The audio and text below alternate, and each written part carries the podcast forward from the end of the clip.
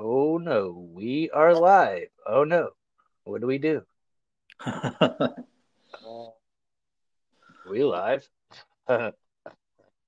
joking.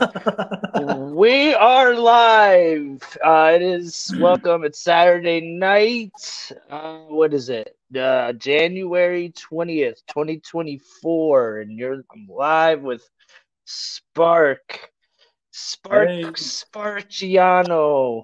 Did I say that right? Yes. He's live in the ass end of Indiana, and I am in the middle of Ohio. Let's go. I don't know where Breezy's at, and Doc is gone. So you've got Tim and the Spark today, and maybe Breezy will join us. We will see. Yes. But how you doing, Spark? Good. I'm doing good. You know, I was just running errands when I got your text asking me to come on, and I thought to myself, you know, I had a stepfather. My mom was married to a stepfather who was a radio DJ, and he used to get on the radio, and you know, he like would do like little ads and stuff like that. But I thought I'd channel him today. He's passed on since then, but he was a nice guy. Mm-hmm. And you know, but radio is a lot different from a podcast. You know, with radio, you can just be like, and today in the news, we've got some crazy stories, and let me show you the video, you know. But with a podcast, you kind of have to be quick thinking, you know, because the conversation can change. You never know. Yeah. Yeah, man, there's a lot. Yeah. There's a lot going on with the podcast. How you doing, Raphael? Yeah, there's a lot going on, and you'd be shocked, like, behind the scenes, like, what all like I actually have to do to keep this stuff going. I didn't really understand that until you actually do it, that there's a little more thing going behind the scenes, you know. That's but the radio rough. The radio, I so have so much respect for the radio though. But they can also dump calls. They don't have to worry about the trolls as much. But we can drop words like shit, you know what I'm saying? And like they can't really do that. So we got it a little bit better. Mm-hmm. You know. Yeah. So, but yeah, man. I was actually watching football. Took a little nap, was watching some football, and luckily had gotten some news stories together. I had thought of a topic, but since Doc bailed and Breezy bailed, the topic kind of, we'll see. We'll see what it is. I have, like, crazy celebrity deaths on the docket, meaning, like, I was thinking maybe, like, Prince and Kurt Cobain or, like, whoever you might have in mind, you know, but someone like that. Michael Jackson's death was pretty weird. Yeah, I'd like to hear. You know, if you haven't done Kurt Cobain before, there's so many theories around his death. Yeah, that's what I was saying. That's kind of where what started it all. Was there's so many theories behind his death. I wouldn't mind kind of digging into that or something, you know. So that's what I'm thinking. If anybody's listening that has anything in the chat, has a better idea, holler at us. But we're gonna do the news, and then like, if there's something better or something y'all want to talk about, you could either come on or put it in the chat, and we'll talk about it. But other than that, we're just going to play with this news for a while and see if anybody has anything to say in the chat. What do you think, Spark? Does that sound about right? Yeah, that sounds good. I think it always, like, for me, you know, it always takes a while, like, to look at your notifications, see you've gone live, you know. Yeah, usually takes a minute for everybody to pop on, and, you know. But and we also got to keep in mind, and I've come to this conclusion. I said it yesterday, and I'm going to say it again because it's so true. Is we might only have a couple people like watching at a time per se, but the second the video ends, I mean, there'll be 60 to 70 people that watch it in the first hour that it is over. Mm-hmm. So every night. So you got to think there's at least 70 to 100 people that are listening to this right now that didn't catch it live. So when you think of it like that, you think there's a lot more people that are actually listening to this, you know? Yeah. I'm not trying to make you nervous or nothing. I'm just saying there's actually more people listening. Just we might not see them all. That makes sense. No, you motivate me. That motivates me. In fact, I was thinking, you know, about making some of my own content. I've never done that before, you know, but I was thinking what I would like to do is just interview one person at a time, maybe for like a half hour or something like that, like short videos of like interesting people I find. You know, I'll be like, interesting person number 3, you know, this guy thinks he was abducted by aliens or something, you know? Right. Dude, whatever you want to do, man, you could do it, bro. Just get a laptop and go to work, man. Whatever, you know, and keep trying until you find what works, dude. Well, I know Doc said he had to pay like $200 for subscription to the streaming service, so you gotta invest. Yeah, I thought that I noticed that it was for the Streamyard, which is so, you know, but I'm pretty sure there's also, it's also free. I think he got like a better package. You like a premium? Yeah, he because there's I believe, if I'm not mistaken, I believe there's a free one to the same Streamyard. But you can also get certain packages that probably has more data, allows you to do more things, etc. You know? Yeah. Something. So, who knows? Yeah. I know he said like you could pay and get like a green room and stuff. Yeah, like yeah. My other guy has one of those, and he has you sit backstage and wait and within the green room until you hop to your live, you know. So it's a little different, but yeah. So this first story here, actually, I thought the headline was pretty funny. I'm gonna start with some of the lesser ones. We're just gonna work down the line, let the people pile in, and you know we'll get to the good ones. Company disables AI after bot starts swearing at customer. Calls itself the worst delivery firm in the world. So, a European delivery company has to disable its AI chatbot after it started swearing at a customer and admitting it was the worst delivery firm in the world. Boy, did that backfire. Hardcore. Dynamic Parcel Distribution had to turn off its AI chatbot feature after disgruntled UK customer Ashley Bichamp managed to get it to swear at him and write a disparaging poem. Damn, this thing even wrote a poem talking shit. That's funny. And then they shared it on Twitter. Calling the system utterly useless after he was unable to get the device to give him a customer service number. Wow. There was a chat bot named DBD who was useless at providing help, the bot wrote. It could not track parcels or give information on delivery dates, and it could not even tell you when or where a driver would arrive.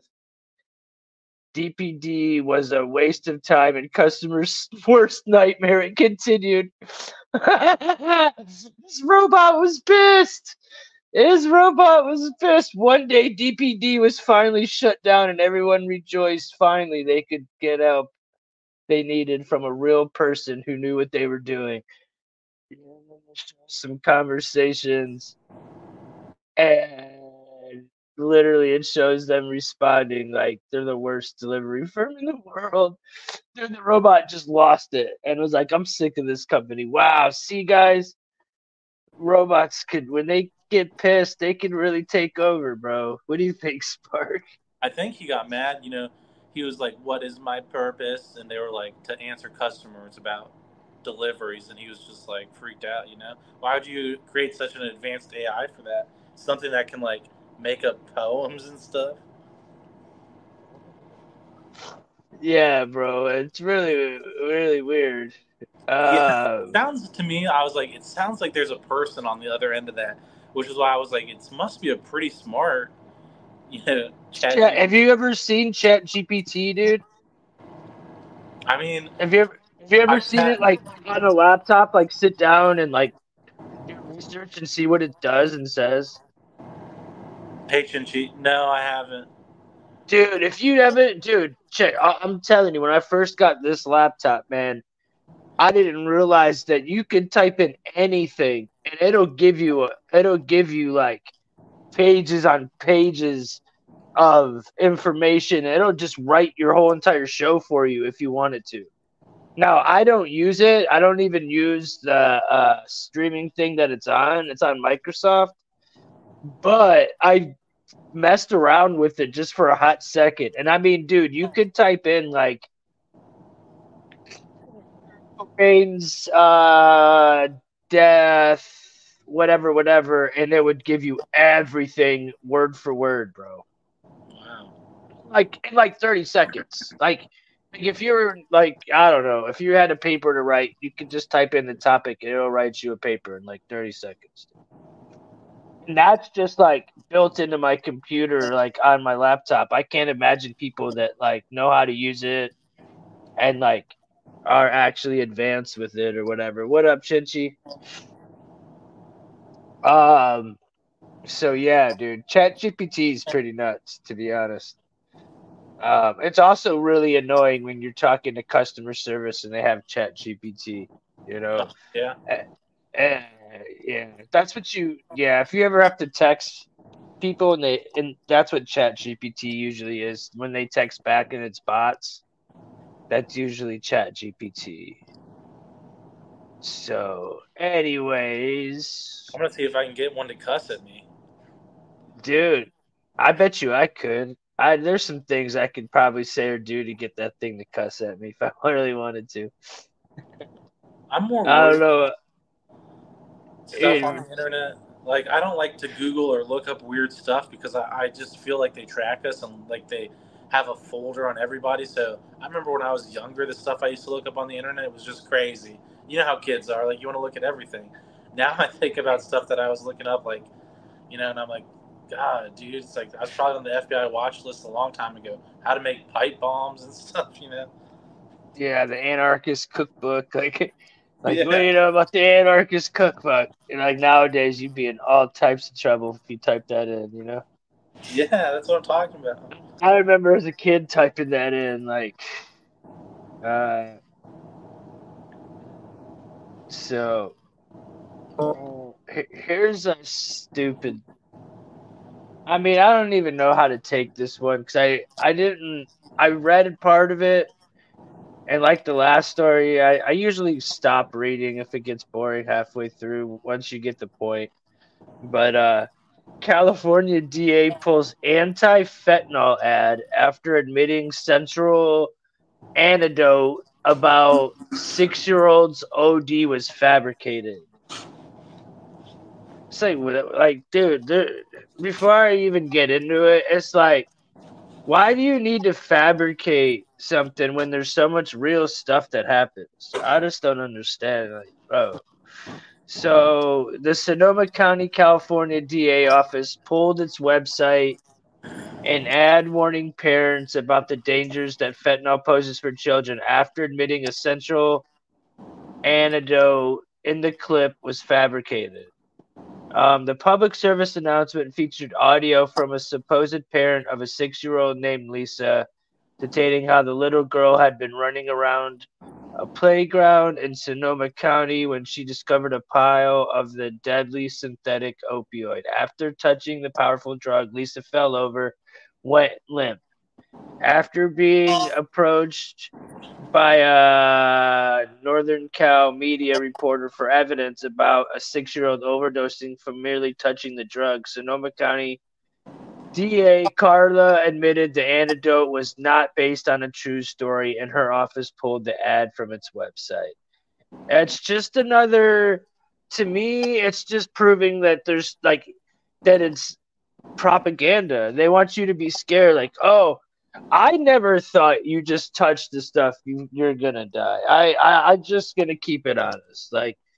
I always thought that was BS, but why though? Why would they need to use a lie when they're? I bet we could. If I didn't have 1,000 tabs pulled up, I bet we could pull up 10 different stories of a child 7 or 6 and younger dying from a fentanyl overdose in the last week? Let's say 5 days. Yeah. I bet we could pull up at least 10 stories. That's how messed up stuff is. And for them to need to lie, it just makes no sense in my book. Probably because they'd have to, get the parents' approval, maybe, write them a check, or just, put real awareness to how, unqualified they are to handle the epidemic that's going on around them. With some of these real cases can be really terrible, It could be, no offense, but, a young child takes it on purpose, you know what I'm saying, or something like that.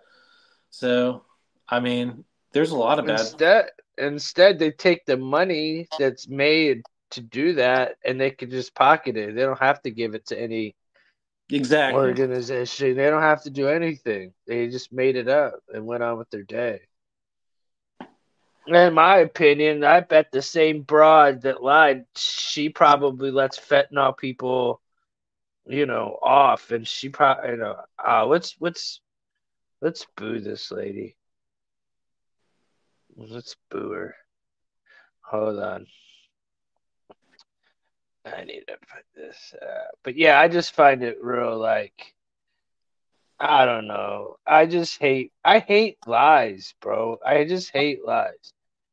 It just annoys me because there's so much truth out there that when you say lies, it downplays the actual truth.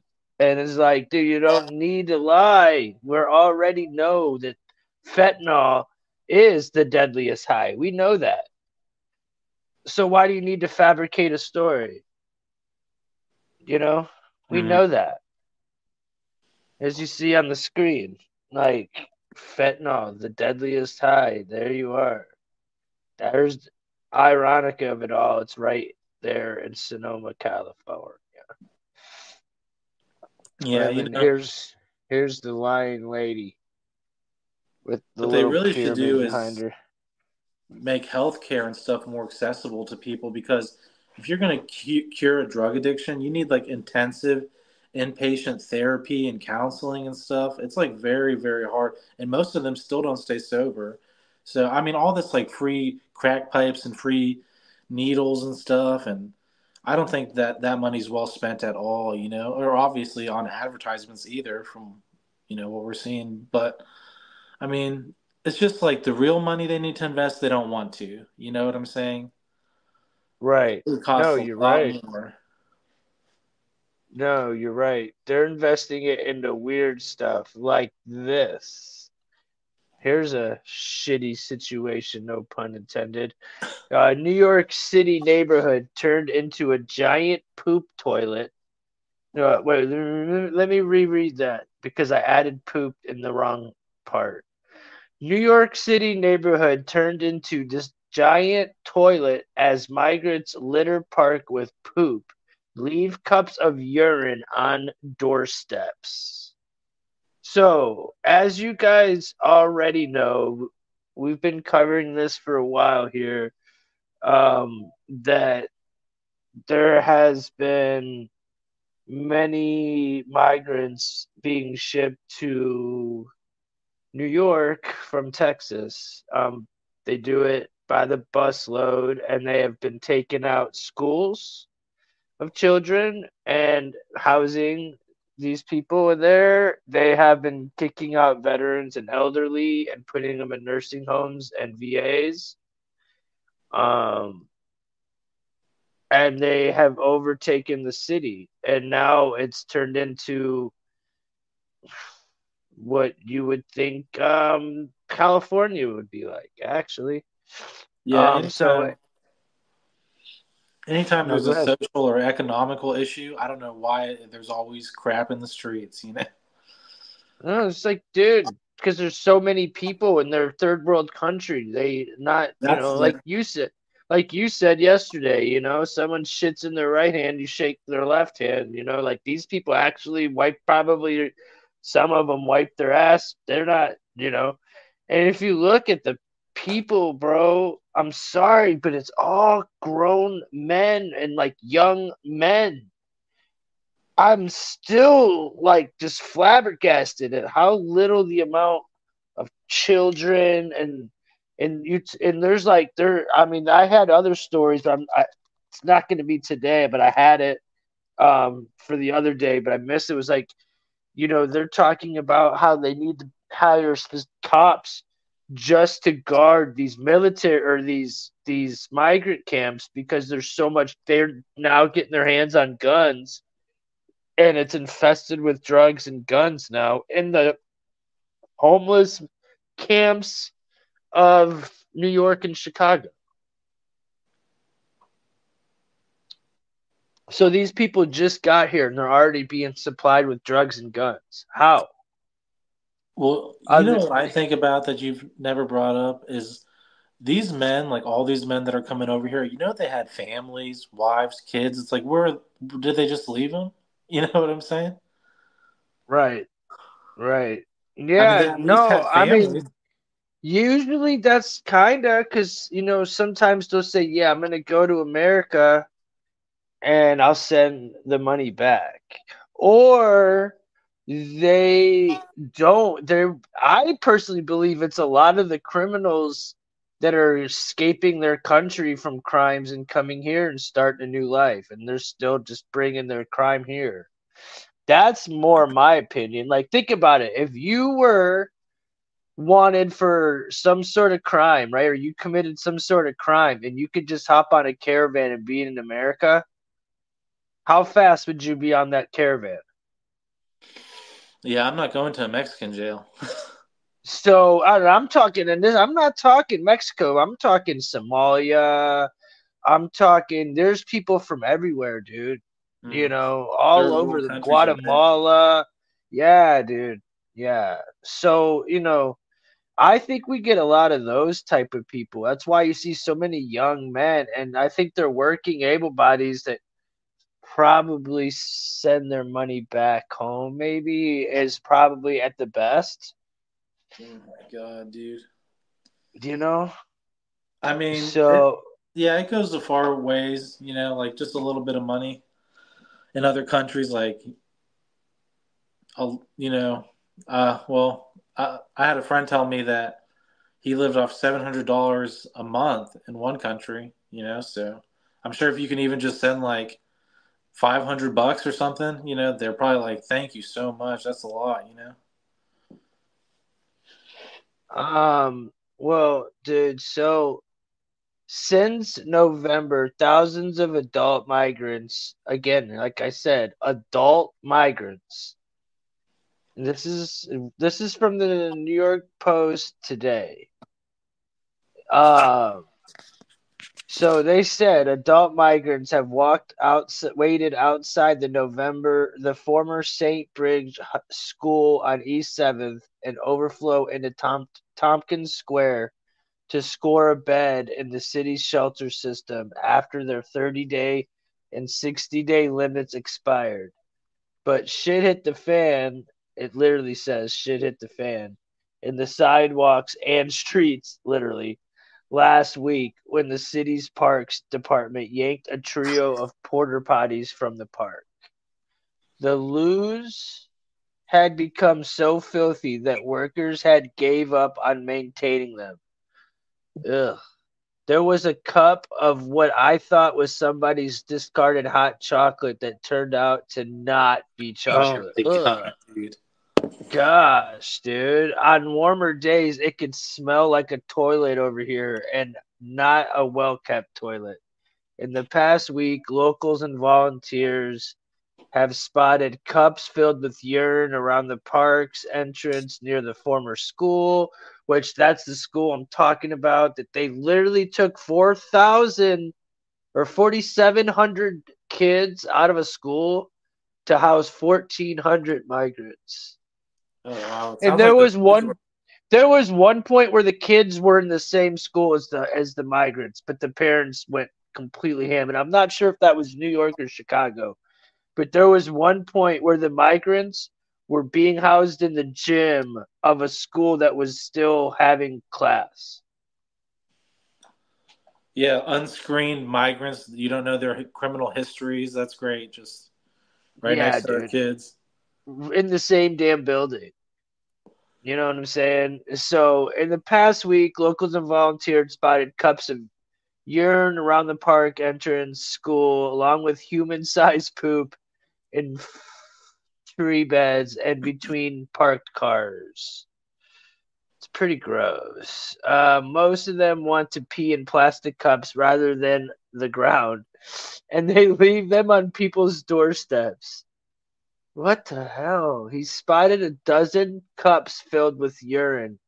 Garrett Russo, 64, who said he spotted a dozen cups filled with urine.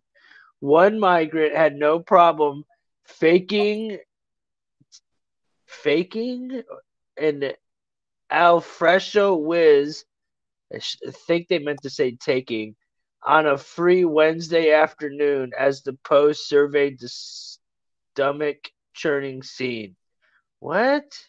Means he probably whipped one out while they were there and did it. That's great. The southeastern part of the park was also littered with spilled food and plastic containers. I've cut this part of the park out of my daily walk because of the yeah, I think I would have cut that shit out of what just really, dude. I don't think you should have had to even explain that you even walked through that park at one point. This park looks like hell anyways. Like, dude, I wouldn't walk through there before the migrants came, let alone now. Fudge. If they're going to bring them here, they should have some sanitation people here. Cops are here. Big effing deal.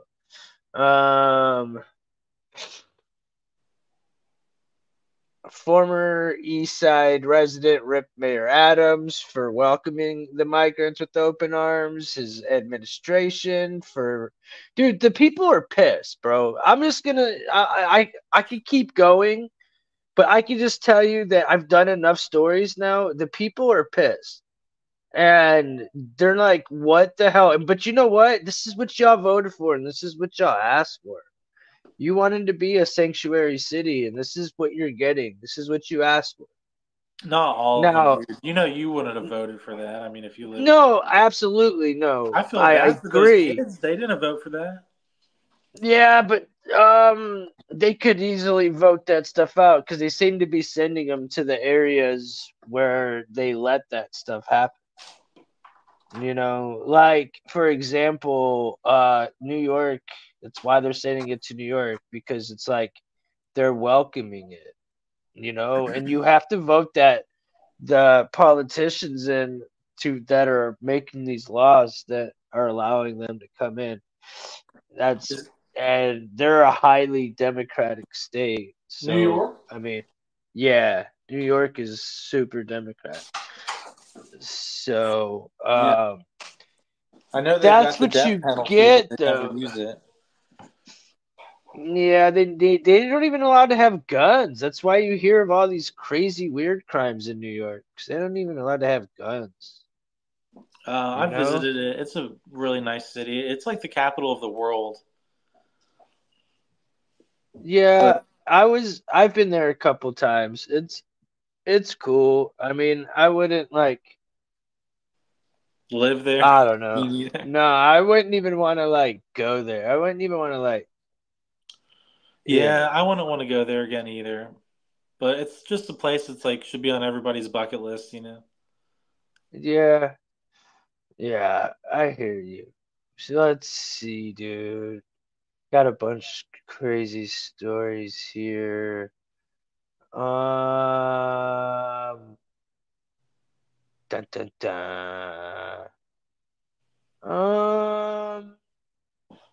think this one's hilarious, dude.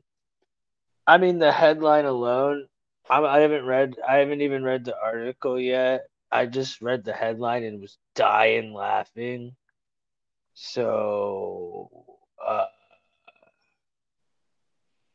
I want to show the headline real fast so everybody could see this who's watching.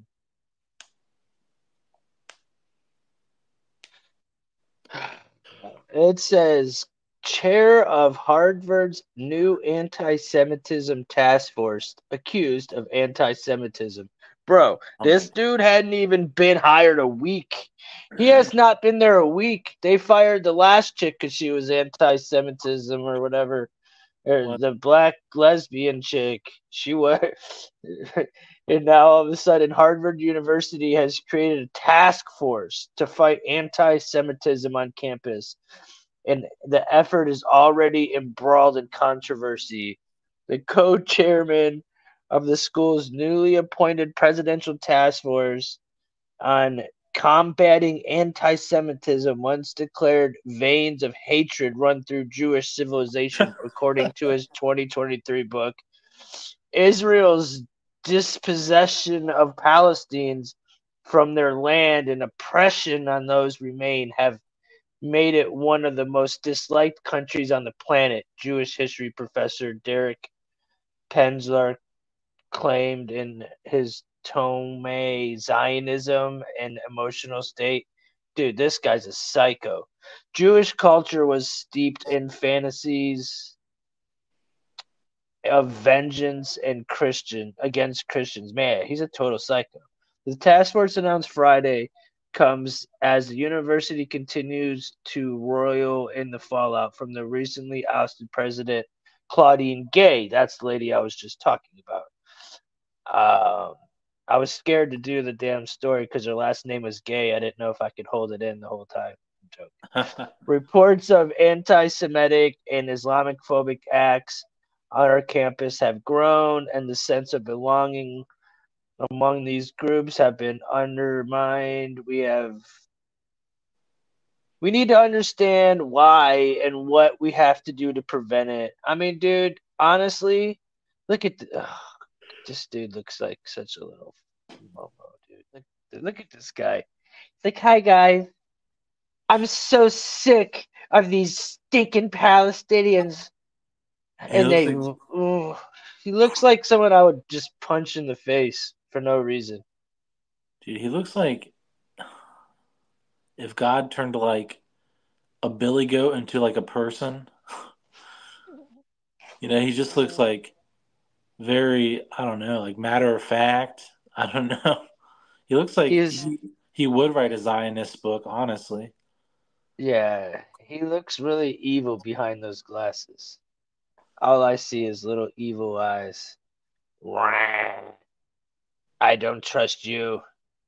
All right, that's all really there is we got an evil Zionist going on at Harvard, and somehow he's that is anti-Semitic. I mean, kind of. I mean, somehow it's not anti-Semitic when you're talking about the Muslim, only when you're talking about the Jews, though. I don't understand that part.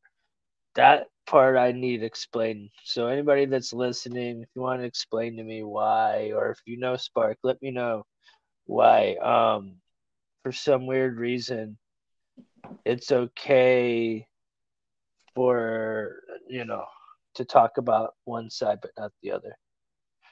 I'm not sure. Well, it's just anti-Semitism is such a hot button topic. It's like saying like you're homophobic or something. You know what I'm saying? It's like nowadays people like use that as like a really I don't know, agendaed word, you know, like trying to destroy people, kind of like bullying is. You know how people say that nowadays, like, oh, you're a bully, and like that there's like a big campaign against that. So if you're like a bully, they like try to take you down. Anti-Semitism is like that because of like, well, I know, you know, we're not going to get into it here on whatever, but because of the history that the Jewish people have gone through, people are afraid of anti-Semitism a little bit more. You know what I'm saying? Maybe they've been a little pushed towards that, you know, agenda again, but it's like a protection barrier for the, you know, anybody. You know what I'm saying? Kind of just like say it right. You were going to say it. You might as well say the truth because we're a truth show. Mm-hmm. To protect the Jews, it's okay because that's what they want to do. They want to protect the Jews. like a lot of places. Like, I'm sure when a cop pulls a car over, when he gets to the car door, if it's a black person, he's like, okay, let me be extra sensitive. You know what I'm saying? Yeah, I can get with that. But realistically, dude, they want this whole entire anti-Semitism thing is to protect the Jews. And it's like to make them damn victims.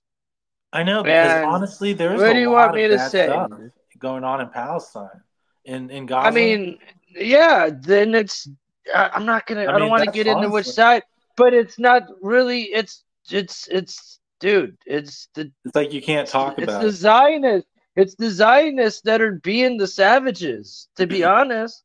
I mean, they've got the weapons. They've got the gun. They've got all the stuff. Like they could end it in one night if they want to. They're just being big-ass bullies, and they're using us for another reason. But here in the United States, it's okay for any – if. And I'm not on either side. Don't get me wrong. They can go at it. But anytime you hear of a Palestinian saying something, they get fired. Dude, all the time, man. And, like, it's so crazy. And I personally think that they should keep both sides. But there's some reason they have this anti-defamation, the ADL, you know, they prevent you from talking about Jews. And there's something to it. And it's been like that for so long. It's like some weird thing. And it's like, ooh, he said Jew. Ooh. Well, the fact is not every Jew's bad. But I am not for the Zionist Jews. I'm not against them, but I sure don't support them. And everybody has the right in America to say what they want. For some reason, though, you just can't talk about them, though. I don't get it. Yeah, kind of coming in a little hot. Sorry, Jennifer. Sorry, Jennifer. I'm going to stop. Yeah, I'm doing my best, but he, you know, it's just the fact. You know, it's the truth. So it's like anti-Semitism task force. Dude, do you know how psycho that sounds?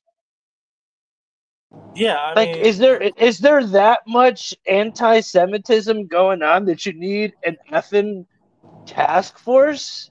And then to call the head of the task force anti-Semitic that you just hired? Come on, you guys are crazy. That's mental, dude.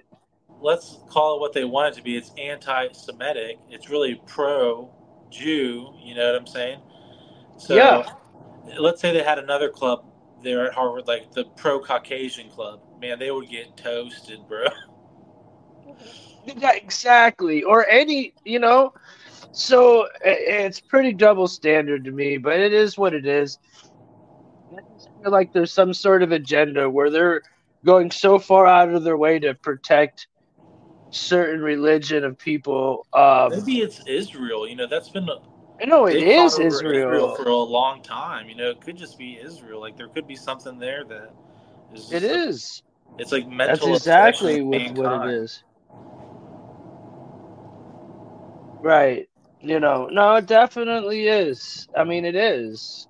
I mean, but there's a lot of good people in Israel, but it's run by the same corrupt people like America's run by. You know. Yeah. Sadly. You know, I don't know, man. No, I just don't really want to like get in on either side. But strictly, I feel like that what they're doing here in America, it's just taking away freedom of speech. Oh yeah, they've been on that.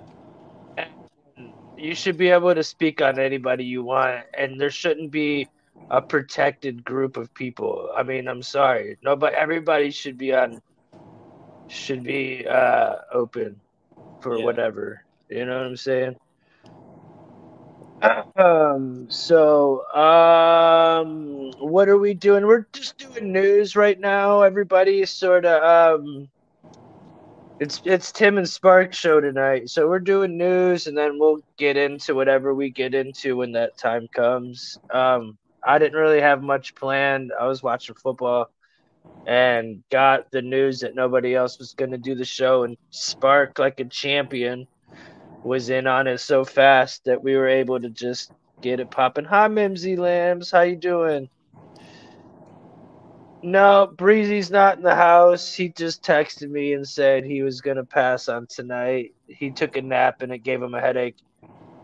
So yeah, I mean, I don't know. I don't want to beat down that topic, but like at the end of the day, it's pretty psycho, that whole thing, man. I think you said it well, and we don't have to like kick a dead horse, but I remember you told me to bring it up. I do want to talk about the farmers. Okay, I'll type that in right now. What is the topic? The French farmers covered government buildings in crap. There's a good video of it.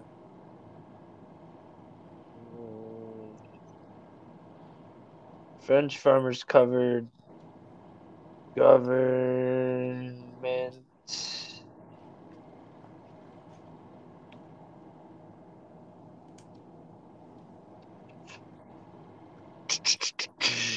fed up French farmers spray poop on building in protest. Dun, dun, dun. We can do this. Get ready, guys. We're going to have a little video.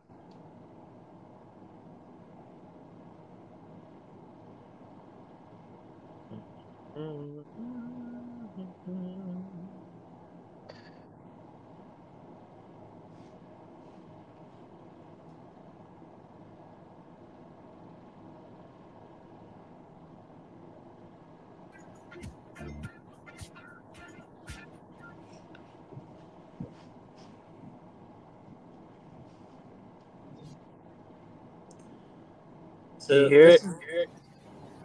Yeah.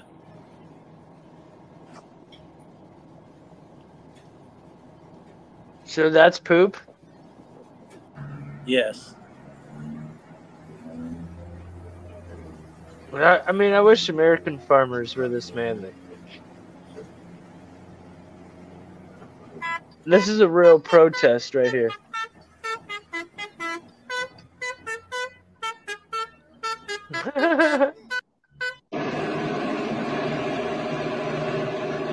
They've been protesting in France hard. You got to give them credit. Yeah, I do. Remember the yellow vest protest? Those people were sick. I really like them. Look at this, man. Yeah. This is great.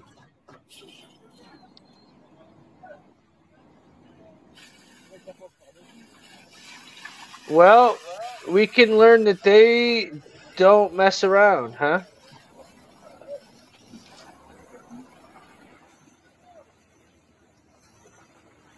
That's pretty funny, brother. Well, what do you think? What is the reasoning they're doing it? What are they fed up with? Do we know? Let's see. Because, I mean, we're just watching them spray poop. I wonder why they're doing it. I'm reading the comments here. You gotta admit the French are the best at protesting. I agree. The yellow vests did their thing. You really shouldn't mess with people who grow your food. And clearly, they're attacking the farms like they're doing. This is what I call getting shit done. That's a good one. Yeah, man. Come on, farmers, America, step your game up. The French are way taking over the farming game. They're fed up. It's like I was ranting about last night, man. I'm sorry for you and Breezy. I was going a little. I ate those gummies and just blacked out. Sorry, my daughter just came out here. Oh, you're good. Yeah, but yeah, they're mad about, it's because they're trying to shut down farmers because they think global warming is because of diesel and stuff, and they're putting all these high taxes on farmers. And basically, the real reason is why would they try to stop farmers? They're trying to cause a food shortage. I mean, just skipping to the end of the chase is what I think. And the farmers are protesting because they're like, no, you're going to buy our crops. You know, we're growing stuff. We're going to get paid for it. You're not going to tax us so high. Right. Yeah, and they're like, all right, screw you. Dude, that won't happen here. I mean, they do some stuff here. They do stuff here, but nothing to that extent. You know, but that is a very good point, Spark. I agree. That is a good point.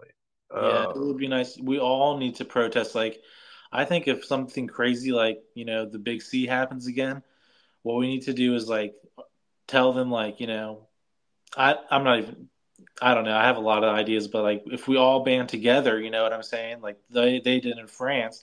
If we all, like, really protested, we all really did stuff, then we could make them – because they're going to change the laws in France, I'm sure, after stuff like that. Don't you think it'll have an effect at least? No, dude. There's a plan in place, unfortunately, and that's the farmers are not part of it, and it sucks. But the truth is the agenda is to take out the farms, and they can do all the shit they want, and at the end of the day, they're still just the peasants. It's sad, to be honest. I don't like it. I mean, and like I was saying last night, like, look what they're doing with the Amish here in America. They're taking them out slowly, and the farmers. And they're doing it all around the world for a reason. Because if you control the food, you control the people. I'm going to say it over and over because it's just what it is. Thanks, Jennifer. Yeah, I totally agree with you, but it's just, like, crazy to see it happening in front of us. I really feel like, you know, if this is really happening, like, you know, what can we do? I already Googled, like, a petition to sign, and I couldn't find anything. But, I mean, you know, what else can you do?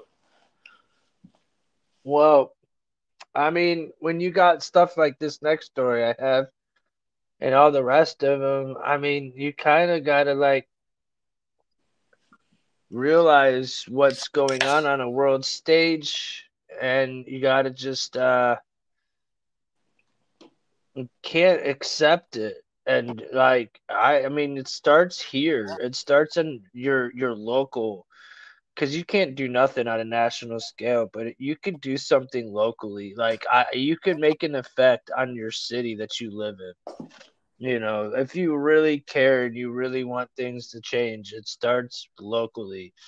And I don't believe in voting, but I do believe that if you get the right people in city council and on the right school boards, and you can control that part of the government, then you can probably make your community better a little bit. You can monitor it better. But what, you know, the higher up you get, the more corrupt it gets. I get it. And now it's even starting to get very, very corrupt at the lowest level. But I feel like that's where it needs to start. As far as correcting anything from up top, it's got to start from the bottom and work its way up, other than the other way around, honestly. But, you know, unfortunately, our city hall people, and most of them, are all tyrannous, lying scum, personally. And, like, got a lot of bad politicians, and, you know, we'll never succeed when you've got people against you who are fighting for you. Yeah, I totally agree with you. You know, so, yeah, that being said, this next story is, I think it's pretty pathetic, personally, but you can have your own opinion, and I'm sure you will. Vladimir Zelensky comes up empty-handed, no pun intended, in Davos as he faces financial war hell.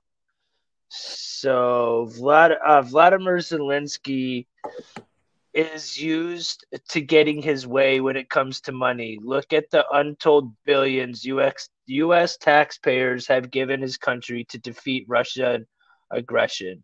Money from the private sector has been much less easy. Witnesses Witness the chilly reception he received from bankers this past week at the World Economic Forum in Davos, Switzerland. It spoke volumes about the enormous challenge Zelensky faces, not just to beat back Vladimir Zelensky's hordes, but also to repair the damage they've unleashed on his economy. The WEF, of course, is an annual gabfest of Wall Street elites and globalist financiers who talk about weighty issues, even if they've never seemed to get anything done. This year's event at least promised to achieve something concrete, because Zelensky would be in the room with some of the world's most powerful bankers, and he really needs their money. So this right here is telling you that these wars are being funded by billionaire bankers, and it's going to get into J.P. Morgan, who just settled for $270 million with Epstein's victims.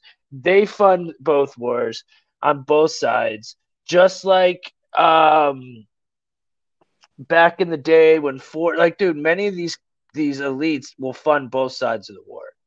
And that's what's going on. You're getting a bunch of bakers to fund. There's money in the war. They're literally funneling this money. Who knows? But I know the Pentagon has lost billions of dollars, like misappropriated it or something already. Billions of dollars. Money really went. Yeah. What's cracking, Reppy brother? How you doing, man?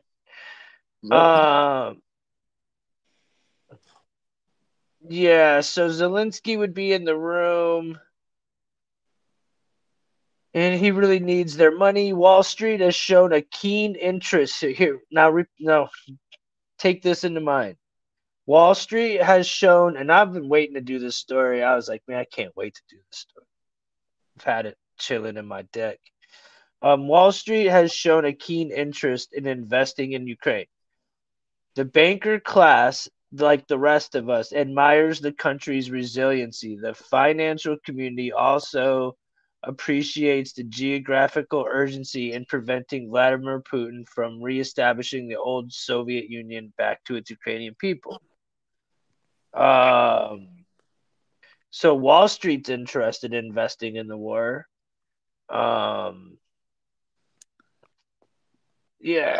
At the end of the day, it starts to talk about the J.P. Morgans and a bunch of other billionaires that are investing, and the banker bigwigs like Demon and J.P. Morgan, Ray Dalio of Bridgewater Associates, the Carlyle Group, Larry Fink, who's the dude who funded the movie American Freedom or whatever, about the trafficking, who turned out to be Larry Fink, from the dude from BlackRock, so he's involved with the dude from the owner of BlackRock, you know what I'm saying?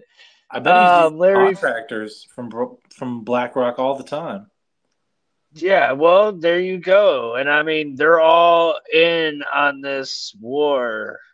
And I say war in quotation marks because I'm going to have to show the video. We do it often. So the guy that's at the World Economic Forum, right? That guy. He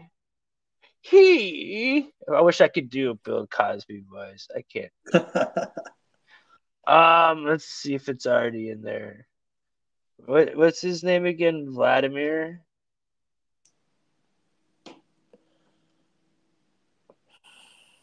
Zelensky? What's his name? No, what's his name? What's the guy's name from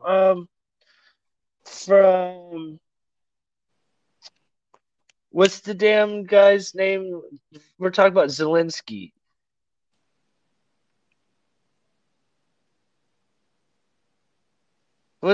I'm just trying to let everybody understand.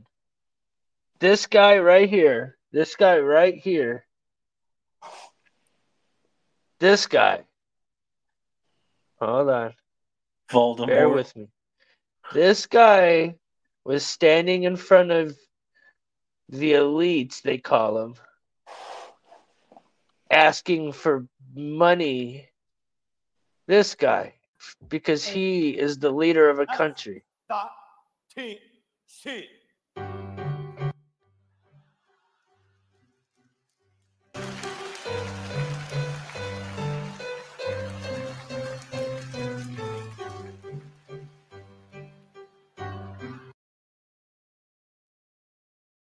I mean, he's playing the piano. They have no hands. His pants are down.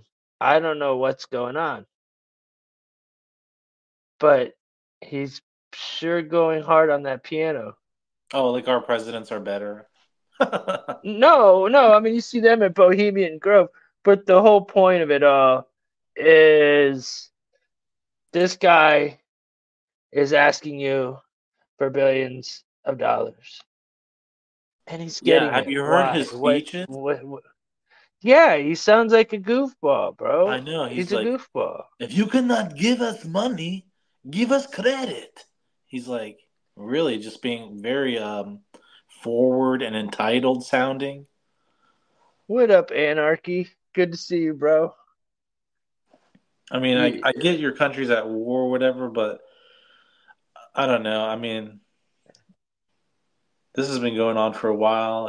It's like, is Ukraine going to win? You know, what's going to happen with Russia? I don't know. It's like, I'm not a genius when it comes to politics or, you know, I'm not a general in the army, but I would just say this. What they really need to do is like get some private contractors over there, like a small personal army. You know what I'm saying? Like these African countries hire like these contractors, you know what I'm saying? And they need to really push forward and start getting into Russia where Putin pulls back or nukes them or something, or they need to just make a deal. They just need to like make a deal, or they need to start pushing into Russia. You know what I'm saying? Dude, listen, man. I don't want to get us. There's so many orphans that are coming up out of the Ukraine that there's a business going on. Oh, and people just aren't even understanding this, dude. Did you not ever watch any of this stuff? You know, look at this, bro. Hold on.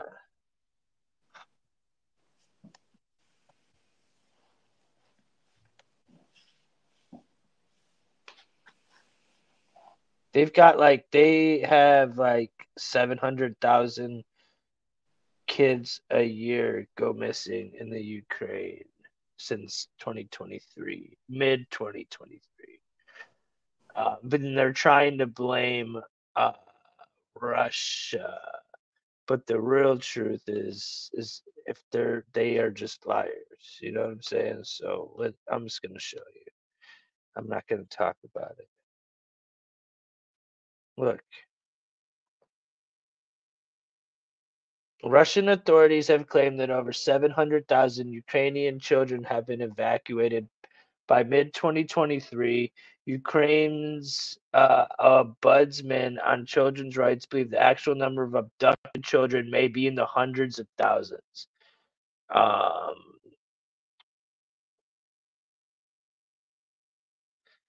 On this day, remember that 460,000 children go missing. Oh, that's in the United States. Hold on. In the Ukraine. Children continued to be killed, wounded, and deeply traumatized by violence. 20 months after the violence, trauma, destruction, and displacement of the families. So what they're doing is they're taking these kids and the families, they're putting them everywhere. They're putting these kids in orphanages. And then they're sending them to the United States, and they're just handing them off. I've done multiple stories of families of America that have taken Ukrainian kids in and just treat them like shit. And you know, it's just a big problem. That would be NATO and the EU's wet dream to take out Putin. Exactly, Anarchy. All governments around the world are aggressors, and that's the problem. Absolutely. I agree with both of those statements. Yeah, very well said and smart. Well said, brother. If you ever want to come on and talk about any of these stories, you're more than welcome, dude. Some of them are going to be a little funny, though. Not funny, but they're a little out there, some of them. Dude, so do you remember this one's kind of trippy. Do you remember did I finish? At the end of the day, I think we beat down that topic, right? I mean, he was at World Economic Forum. There was a lot of other things that went down at the World Economic Forum, but that was just one of many things that went down that day, that week. And I just find it funny that one of the main people is just an actor on the world stage just like all the rest of these people. He's pretty much doing the same act, dude. He's like, laugh at Mike Johnson. Yeah, and he's banging away at that piano. Like, he's literally – he's humping the crap out of it, bro. Surprised he doesn't leave it all messy when he's done. Like, what the fudge, bro? That's what those bankers love, too. They're like at a strip club throwing money at him, basically. Yeah, they're like, okay, you silly Vladimir or whatever his name is. You silly Zelensky. You piano man. They're, like, playing some Elton John when he walks in the room and shit. Piano man or whatever. Anyways, remember the girls that stabbed that girl over Slenderman back in the day? No. No? You don't remember the story of the two girls that in Wisconsin that were on and I'll tell the story, and then I hope they don't tell it in the article. But so I think it was like back in 2018 or 17, two girls were like, dude, 12 or something, 10 years old or 12 years old or something.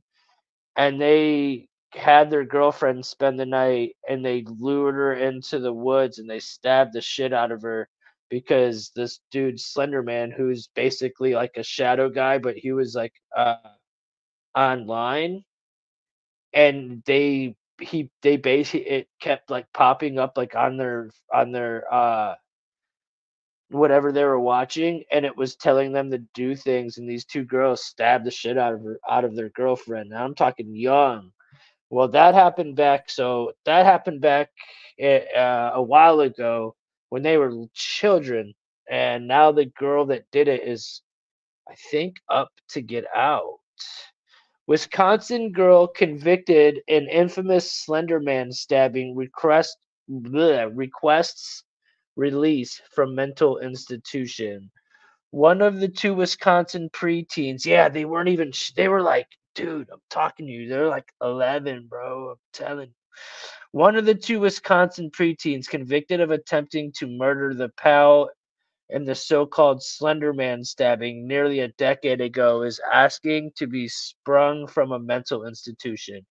Morgan Geyser, now 21, has petitioned for conditional release from the Winnebago Mental Health Institution. She was initially sentenced to a maximum of 40 years in 2018 after she was found not guilty by reason of mental disease for brutal stabbing of her friend Peyton Lutner. She withdrew prior petitions in 2022 and 2023. The judge has 30 days to respond.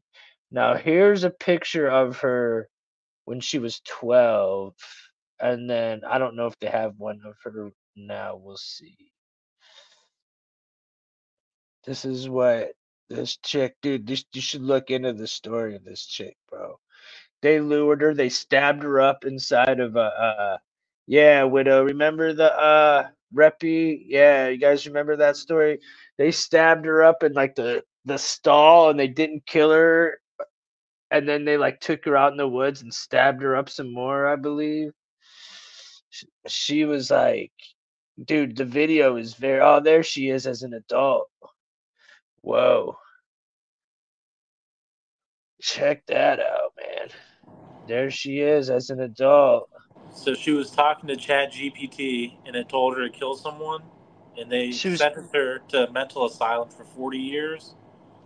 Basically, because they stabbed this little girl up. But this is the girl that got stabbed up. I wish I could say what was on my mind, but I'm scared of the DFL. The ATFL is going to come after me. I can't even say it. Look, there's Slenderman. So that was a drawing that girl had drawn like on her like books and stuff. That's who she was talking to. Ooh, looks like a demon. This entity, yeah. Let's see. They attacked by dragging her out of the woods and fight. Wait, hold on. Let's see. Let's talk. They talked about her actual stabbing. How could they both have the same hallucinations, though? It was through... Wait. It was online. It was on an app online from whatever show they were watching. Yeah, but they both became delusional. I think the one girl was a follower and the other girl was the one that was seeing the one that we're talking about right now is the one that was the leader. Okay, all right. She was seeing the Slenderman and she was if I remember it correctly, this girl was friends with the other girl, and then she became friends with the other girl, and they teamed up against her. So it was just one girl's evil plan. Like I said, they dragged her into the woods, and they stabbed her up, and in the bathroom, and then luckily she was found by a hiker that was running by. And but they say that, yeah, she survived. A tall, slim, faceless creature that was first developed in an online forums and was said to lurk in forests, traumatizing children. That's who Slenderman is. You can look into Slenderman, the folklore. There was a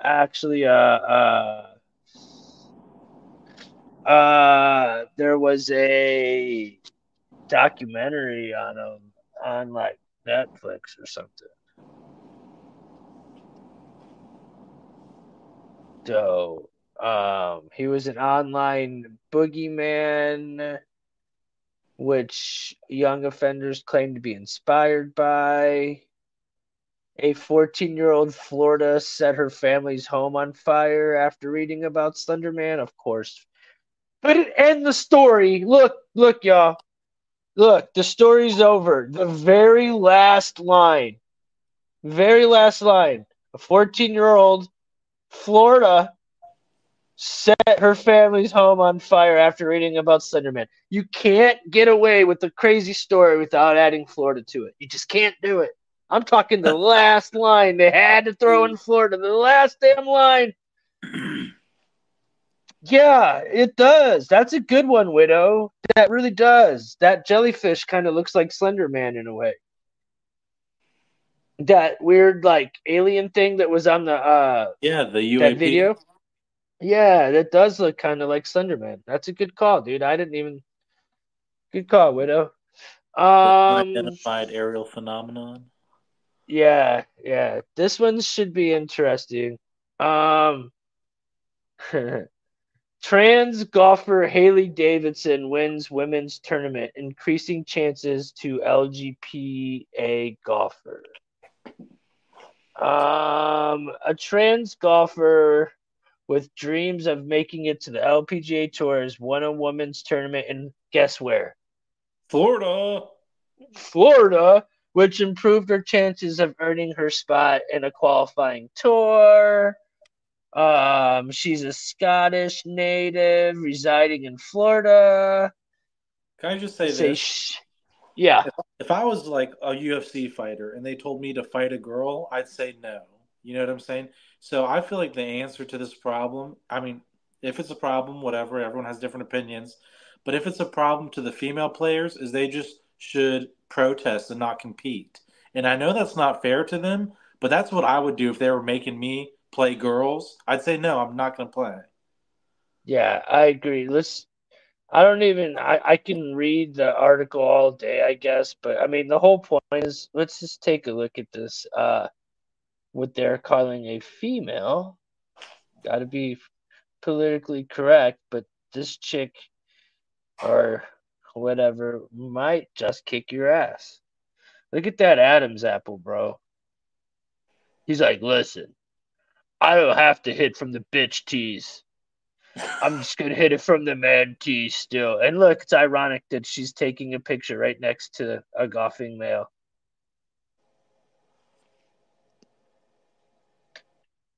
Either way. Anyways, I mean, dude, why though? Look at those calves, dude. Look at, like, that's not LGPGA. Gosh, just so many letters. I don't even know what I was saying there. Felt like I was reading. Dude, how could you be? Look, the two chicks standing to the right and left of him. Nice little Asian broad. Very nice. The other chick, very nice. And then there's, look at the dude in the middle that wins with the cup. Wouldn't you be pissed if you lost to that? First off, because that just looks like a dude. Look at it. Look at the chiseled chin. He's a handsome man with a chiseled chin with his hair tucked back, that hat on. Can't see no fake boobs. I'm trying to play devil's advocate here. Like, look at the other side of it. You know? Yeah. Well, let's look at this guy's chiseled. Look at that. Oh my God. You're telling me that? Look at that chiseled chin. That looks like my dad or something. He's handsome. He's a handsome guy. He looks like a handsome guy. Like, he could probably take those chicks to the ninth hole and tee off on them. You know? Damn. He probably is whispering in their ear, I've got a 9-iron. Right. He's like, you don't even know what I have in my pants. Literally. He's like, look how much money I'm going to be making. Hop onto daddy's bandwagon. Well, guys and ladies and gentlemen, I don't know, but that looks like a guy. I mean, I would be very, very conflicted to call that a female. Yeah, yeah. If I went to the doctor's office and he was my doctor, I'd feel safe. He looks like a very sturdy, well-formed man. Yeah. Yeah. Yeah. Like, if I was walking down the street and I saw like a woman I'd be like, hey bro, come help me. I would not be like thinking, now maybe is he being let's go down this route. We're just being hypothetical here because I don't know this person's background.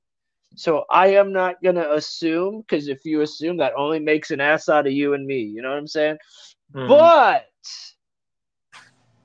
does he dress like a female outside of golf? Like, does he wear like a dress and does he wear makeup and stuff? Or does he dress like a female so he can golf? That's the question.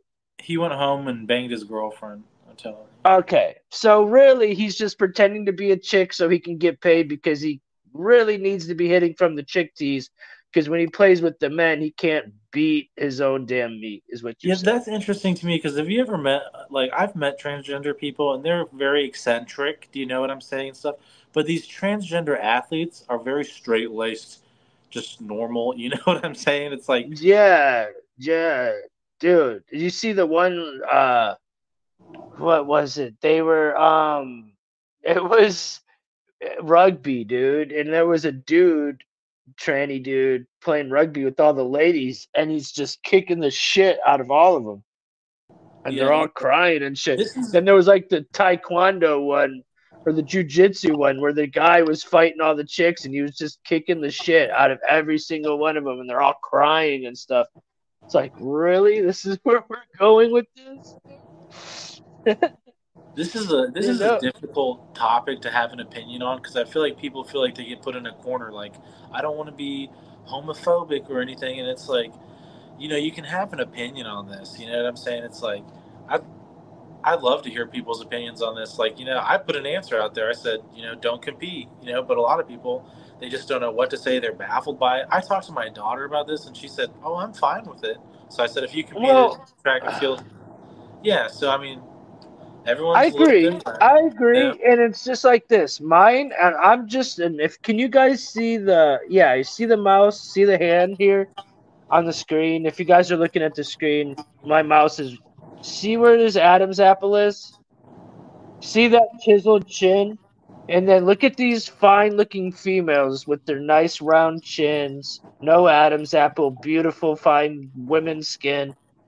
They're about 6 inches to 5 inches shorter than him and half of his width as females. I can't justify what this man is doing to these females. I feel like There should be a league of people that are men that decided that they want to pretend they're women and they can play against each other. So there should be a genius. You know what I'm saying? That way, you don't have to have men competing with women, and then you just have like a tranny league, basically. And you're like, it is what it is, and then it's all the worlds are getting what they want, you know. But let's keep it 100. If you got a whole tranny league, there'll be it could be lit, dude. You know. Yeah. But I'm just saying, man, when you look at these three people, it's clearly that's a guy in the middle. And that's just like in my timeline that you're not accomplishing anything in my book by beating some two women or like the 50-year-old swimmer chick who was competing against 8 to 16-year-old girls. Like there's no winning in that shit, you know, unless he's going to take them after the match and he's going to like tee off on them. Like I said, what is he really winning out of this besides the fact that you can beat women and not guys? And that's just my opinion. You know, everybody has their right to an opinion. And I'm an athlete and I like sports and I don't want to see dudes kicking chicks' asses. I just don't want to see it as a man. It happens in every sport though. It happened in the UFC, you know, it's happened in like every sport. Oh dude, the boys high school soccer team beat the women's national the women's soccer national soccer team by like 16 goals like 2 years ago. A boys basketball team beat the women's national basketball team by like 50 points. High school, you know, beating the pros. Like it's that big of a difference when it comes to testosterone. It's literally hilarious, dude. I mean, look at it. Everybody's laughing in the chat. Hey, man, at least I can give y'all a laugh. But look, man, that looks like Bruce Jenner before the surgery. He was a handsome guy. He was an Olympic athlete. And then all of a sudden you put a dress on him and then you put him against these chicks. He would dominate. He was dominating as a man. I'm just saying, if you want to get down to balls and brass balls here. He did it the right way because he won a gold medal as a man, then became a woman. So no one can really talk crap on him. You know, right, but do it. Exactly. Now reverse it. What if he would have decided he was a chick back then and he was competing? He would have dominated even more. He holds world records still. Yeah, and you know, so again. Shame on golf for even allowing this to happen. That's all. That's my opinion, and I'm sticking to it. You're allowed to yours, and I already know what the chat's feeling because they're laughing. So I think the chat has spoken. I'm not going to beat this topic down because it'll get old, and I think we made it clear. Now, this is pretty nuts. I hope I can get the video to come up because last time I got a good video of that cop getting ran over, they wouldn't let me play it, and I was pissed. And I got this one. I'm almost done. I mean, we might be able to just make it a show out of this and not be the show today, to be honest. If we do all the topics I got, we could probably just do that unless you still want to dig. So, anyways, Minneapolis high school cancels classes after a wild, allegedly race-fueled brawl drew in parents, 2 adults arrested. Now, when I say this, you're going to immediately think what we all are thinking right now, right? When they say race-fueled brawl, everybody's minds are going to go to one groups of people. See, what is tough is in these days we have to worry about talking about such subjects. Yet in the mid-'80s, you could talk about anything as Eddie Murphy did and nobody got upset. Exactly, Widow. And that's how I look at things. And so I'm not your average your average person, because I truly firmly believe in the Second Amendment, the First Amendment, and I believe in exercising them and all your amendments, all your rights. And I believe words are just words. I don't ever want to hurt nobody, but I'm definitely not going to refrain myself from speaking the truth. You know, yeah. That's just that. I don't. A Buddhist that's just told me one time that you should be able to say anything to somebody else, and they should be able to say anything to you without it becoming violent. And I was like, you know what? That's genius. No, it's true. It's true. You know.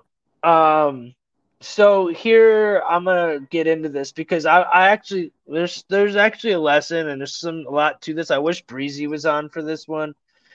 And I have a couple of other cats that I'm friends with that I've had this conversation with.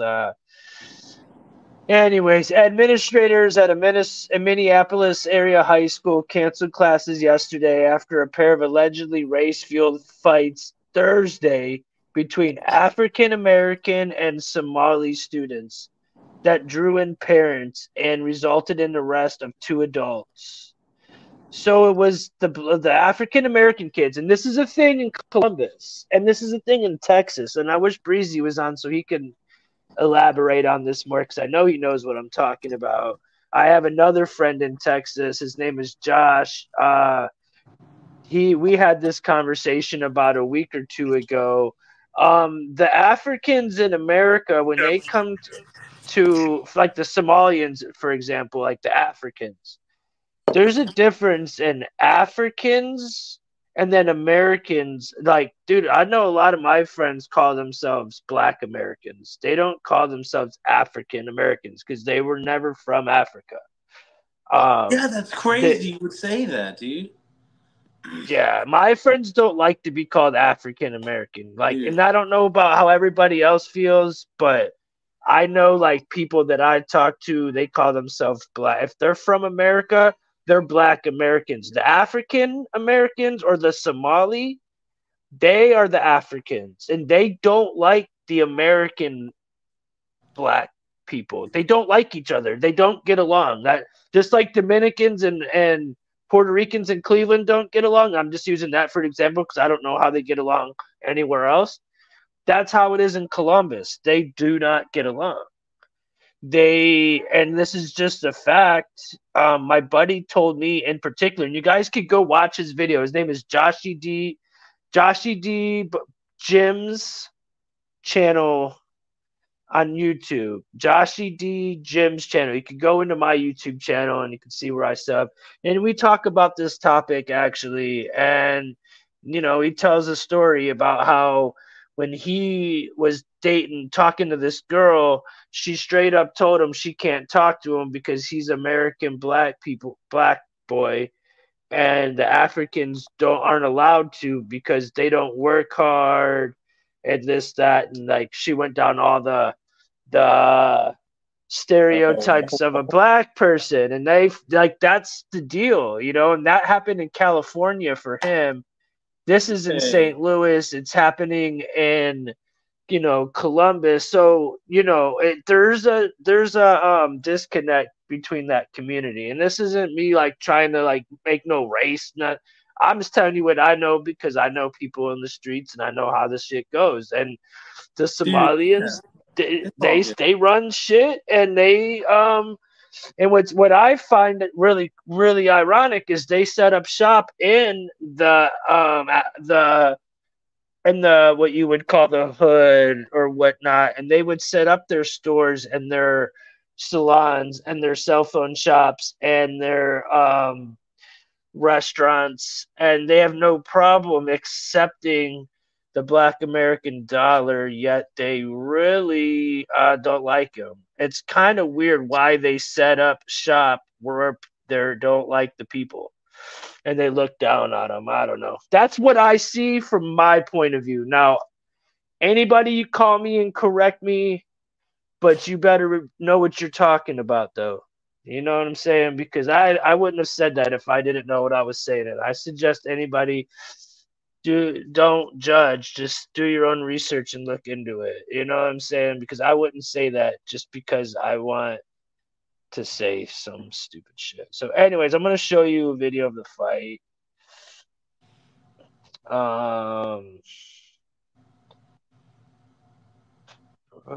one.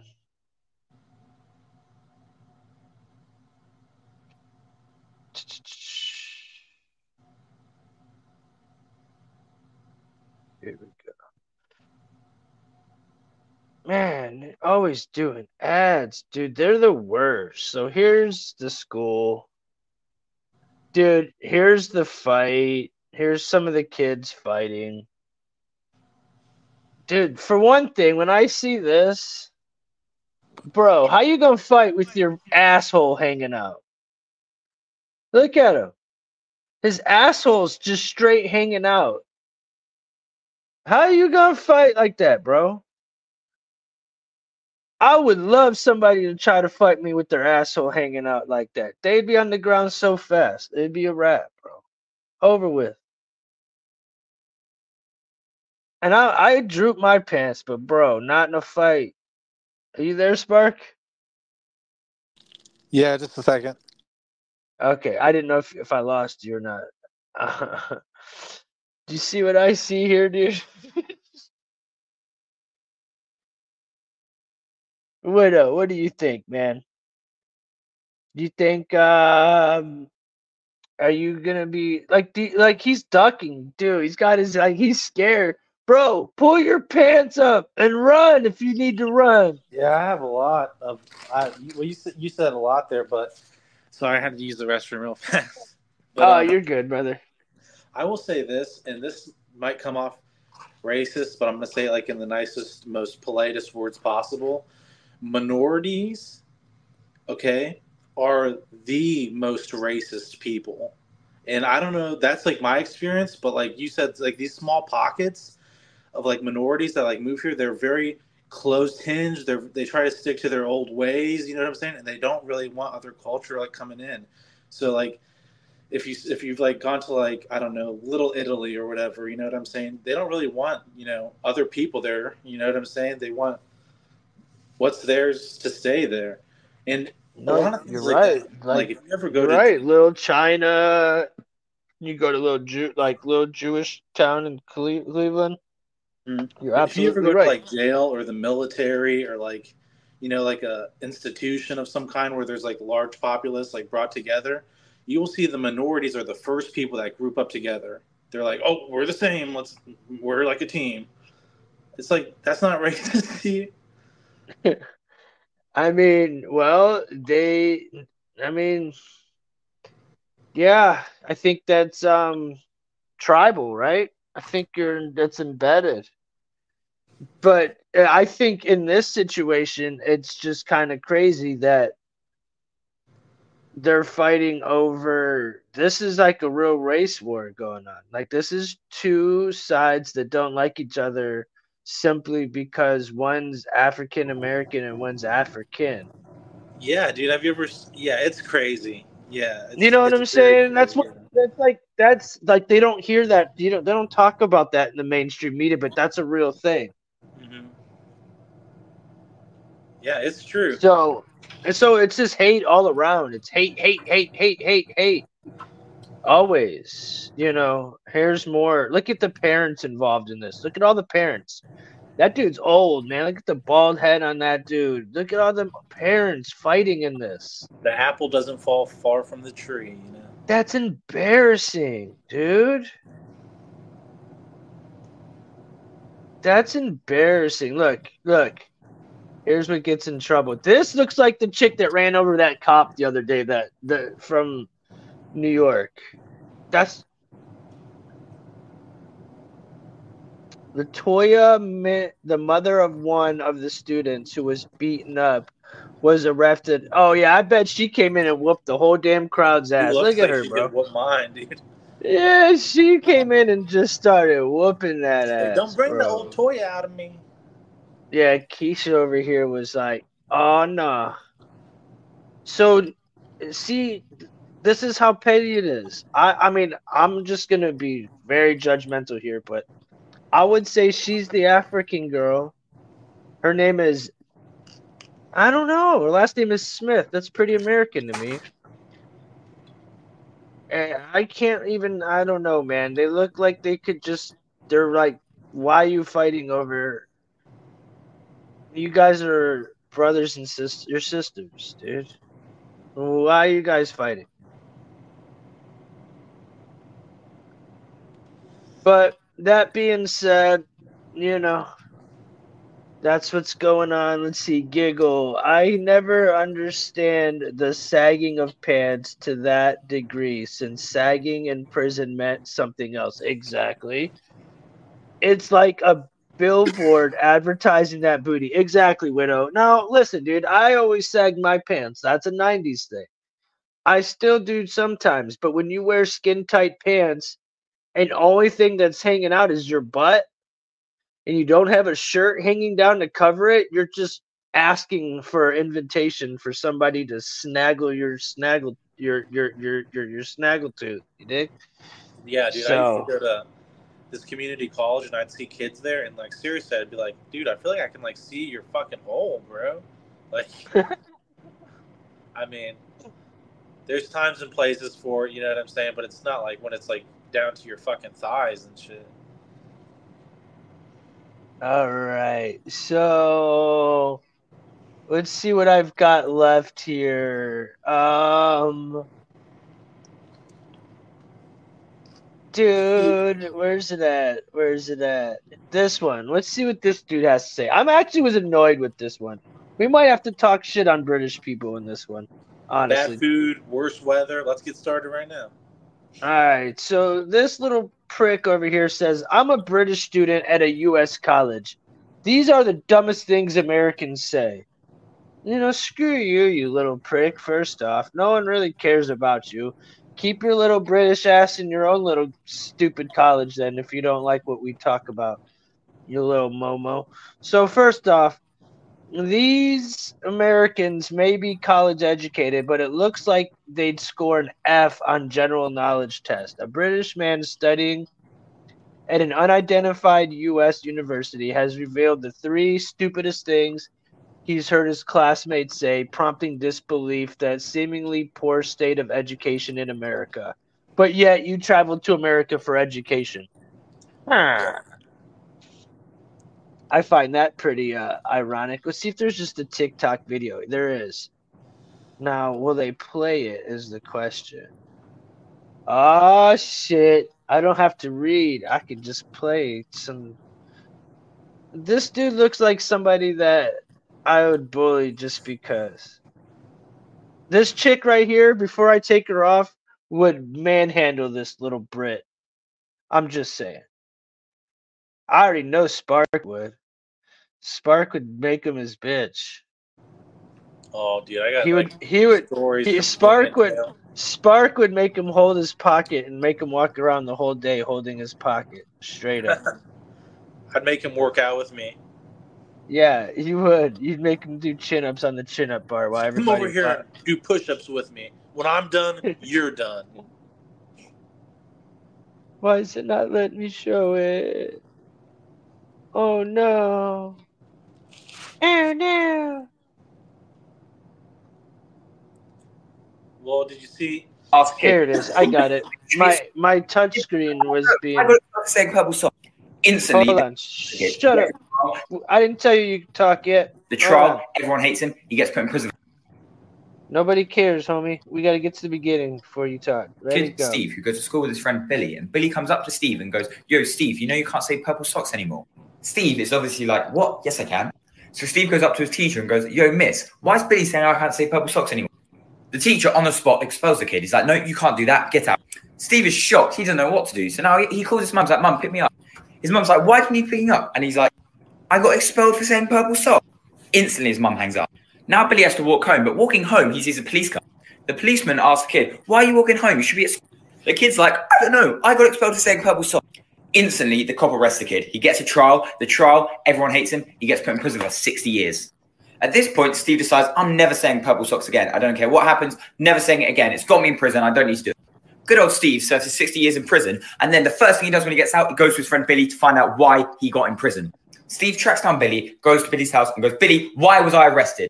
So then Billy says...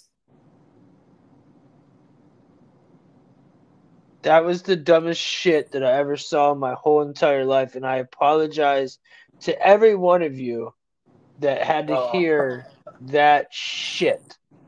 I'm sorry. That was shit. Next story, dude. Are we going to go in on this Brit, or do we just go to the next one? Because that dude really was annoying. I think I might have even X'd him out already. Like, screw that dude. He was stupid. No. So that was his thing, man. I didn't even understand one thing he said. Did you?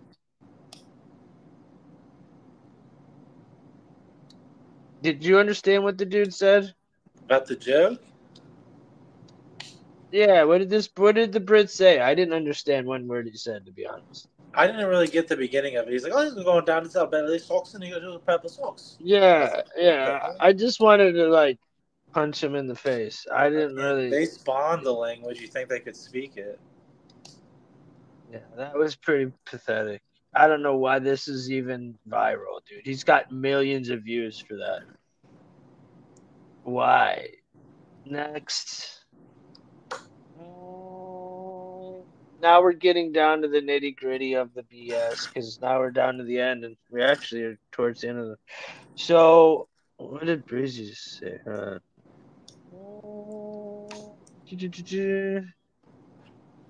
shit. He didn't take his blood pressure meds. Hope he's all right. What did I not? Okay, let's talk about... Remember when we were talking about... Were you listening to the show, and we were talking about... The chick from...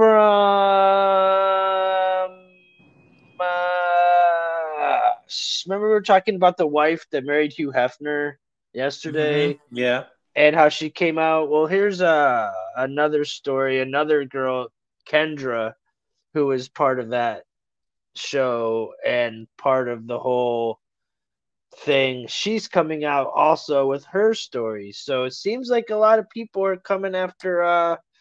Mr. Hugh Hefner these days. How good could a person could he have been? I'm sure. I mean, oh yeah, I'm sure he was a piece of shit, dude, for sure. No doubt in my mind. I'm not gonna sit here in front. That dude was disgusting. And the more stuff you hear, you find out how disgusting it was. But then at the same time, these chicks allow it to happen, so they're just as bad. So I don't feel bad for either, and I think they all suck. Anyways. Kendra, and I thought Kendra was hot. That was the chick I knew dated the football players and shit. Like she was dating dudes on the show. That was weird.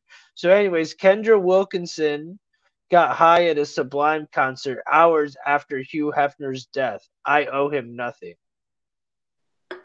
is what she said. Hours after Playboy founder Hugh Hefner died in 2017, former playmate Kendra Wilkinson was getting high at a Sublime concert.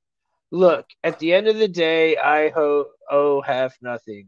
The 38-year-old told People that she smoked a lot of weed at the time. It is now 2 decades after she became one of Hefner's girlfriends at the age of 18. Jeez. She was hot to me back in the day. That was crazy.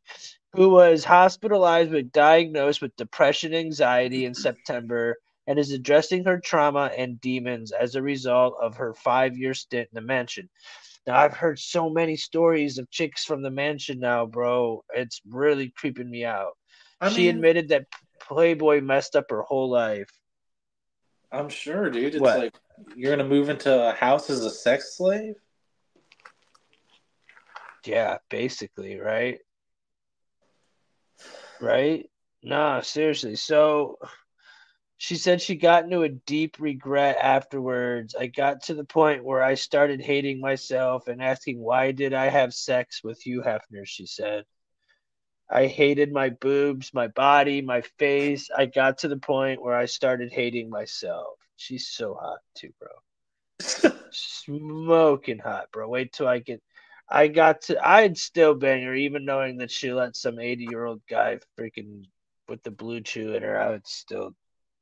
Yeah, I got to the point where I started hating myself and asking, why did I have sex with you, Hefner? She dished. Well, because he made you super rich and you were a little whore. Let's just be honest. This is still the reason she's relevant today. Oh, my God. Tim was right, dude. The realtor left the mansion in 2009 and married an NFL player. I knew it. See, dude, I know all about these, what are they called? E-stories. Yeah, I used to have a girlfriend that used to be all up in that shit. And I was all about the Playboy show, though, because it was hot chicks. So I was like, all right, I can watch that one. So that was one I would watch with her. Her admission comes after a slew of allegations against Hefner. See, yeah.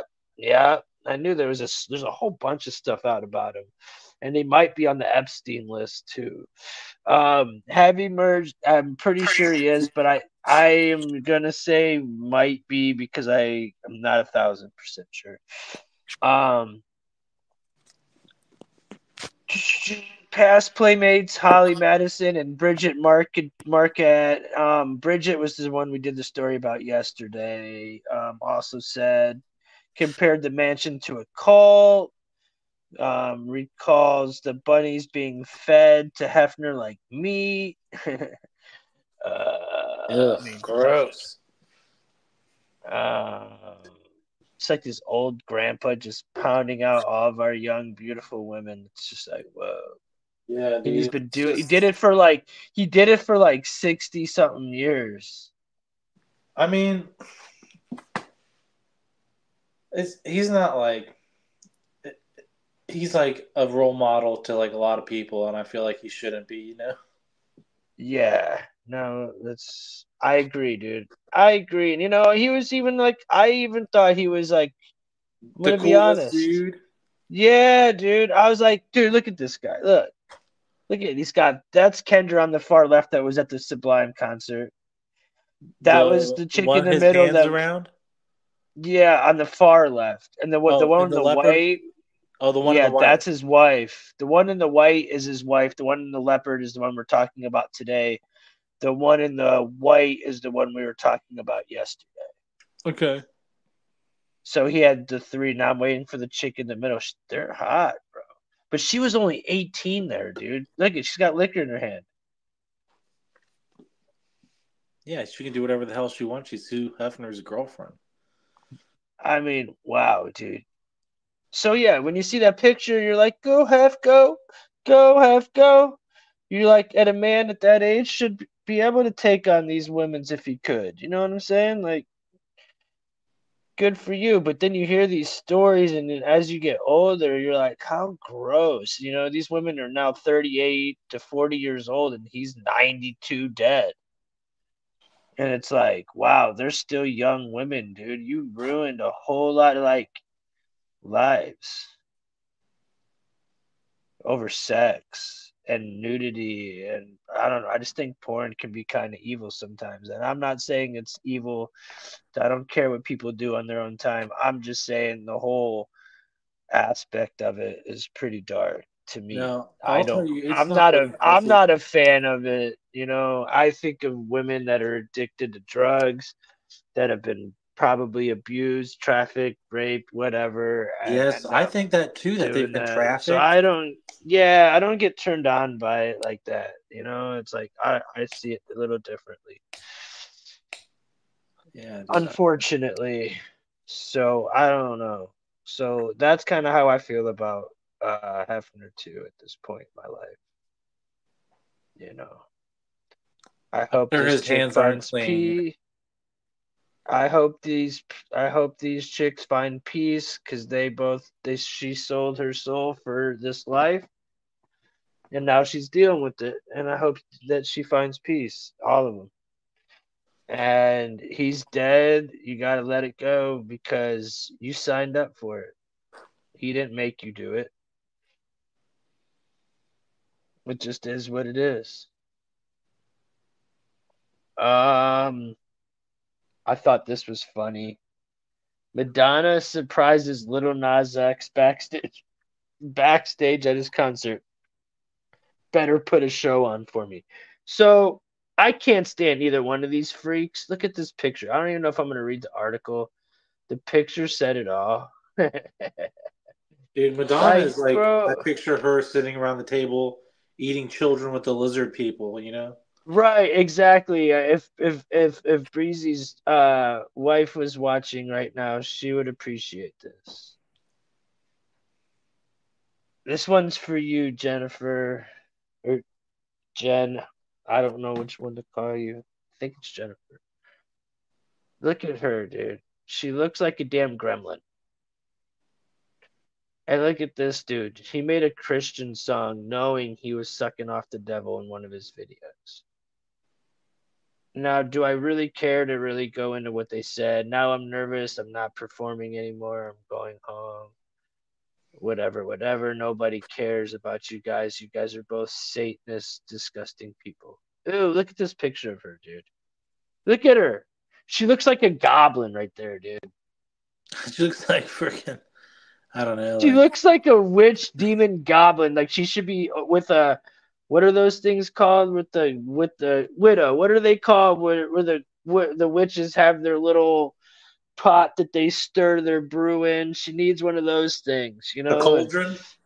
Yeah, she needs a cauldron, and she needs like a couple of little kids and some shoes and like some Dennis Rodman wigs or something and panties, and throw them in this little cauldron and make her little adrenochrome stew, because she's just disgusting, bro.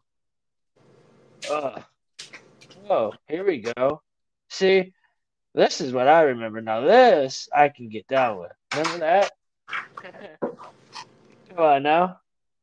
Yo, they're both. Okay, what's her name watching? Is that Christina Aguilera? Yeah. Damn, so. She looks sexy. I used to love her. She's like, I'm going to join in. What's up? Could you imagine if she would join in? Stop it. Dude, instead of Doc's like death match, we'll have like the match, and we'll just have Britney, old school Madonna, young Britney, young Christina Aguilera, and Cougar Madonna going after the young girls. She still got a wolf snatch, no matter which way you look at. That was 20 years ago. She was still probably almost 50 there, 45, dude. All right, I just had to talk with them. That's pretty hot, though. Honestly, that's pretty hot. I could look at this. I could look at this for the rest. We're an hour and 47 minutes in. If we wanted to go a cauldron, yeah. Well, I had to ask you, Widow. You usually know much, bro. Yeah, I could watch this for like one more minute because it's pretty hot. I'm sorry. Of course, they have to bring in all the other. Look how long that has gotten. I know you're. What does? Do you know what all this means now? LGBTQIA plus. What does that mean? Honest to God, what does that even mean? I know the LGBT. What is QIA? Lesbian, gay, bi, trans, queer. I don't know what I is. And then A is asexual. And then plus, I think I is, I don't know. See, it's confusing. We can't even understand what's the I. I thought I could name it. Honestly, I can't. You got me. That's what I'm trying to get at, dude. I'm like, bro, we can't even. It's just. So look at this, dude. You're telling me. Look at this. This dude put out a Christian song after doing some stuff like that. Blasphemy. Do you see this shit? Blasphemy. I said blasphemy. He sucks off the devil. He does this with all these dudes and then puts out a... Look at it. He's getting... Bro. And everybody's, and now he's gonna have a movie being released on January 27th on HBO. Yeah, he definitely sucked off the devil to get fame because he is not talented. And you know, I'm gonna make another thing real fast. Another thing clear is like he did not look, dude. When he started, before it ever came out or any of that type of stuff, he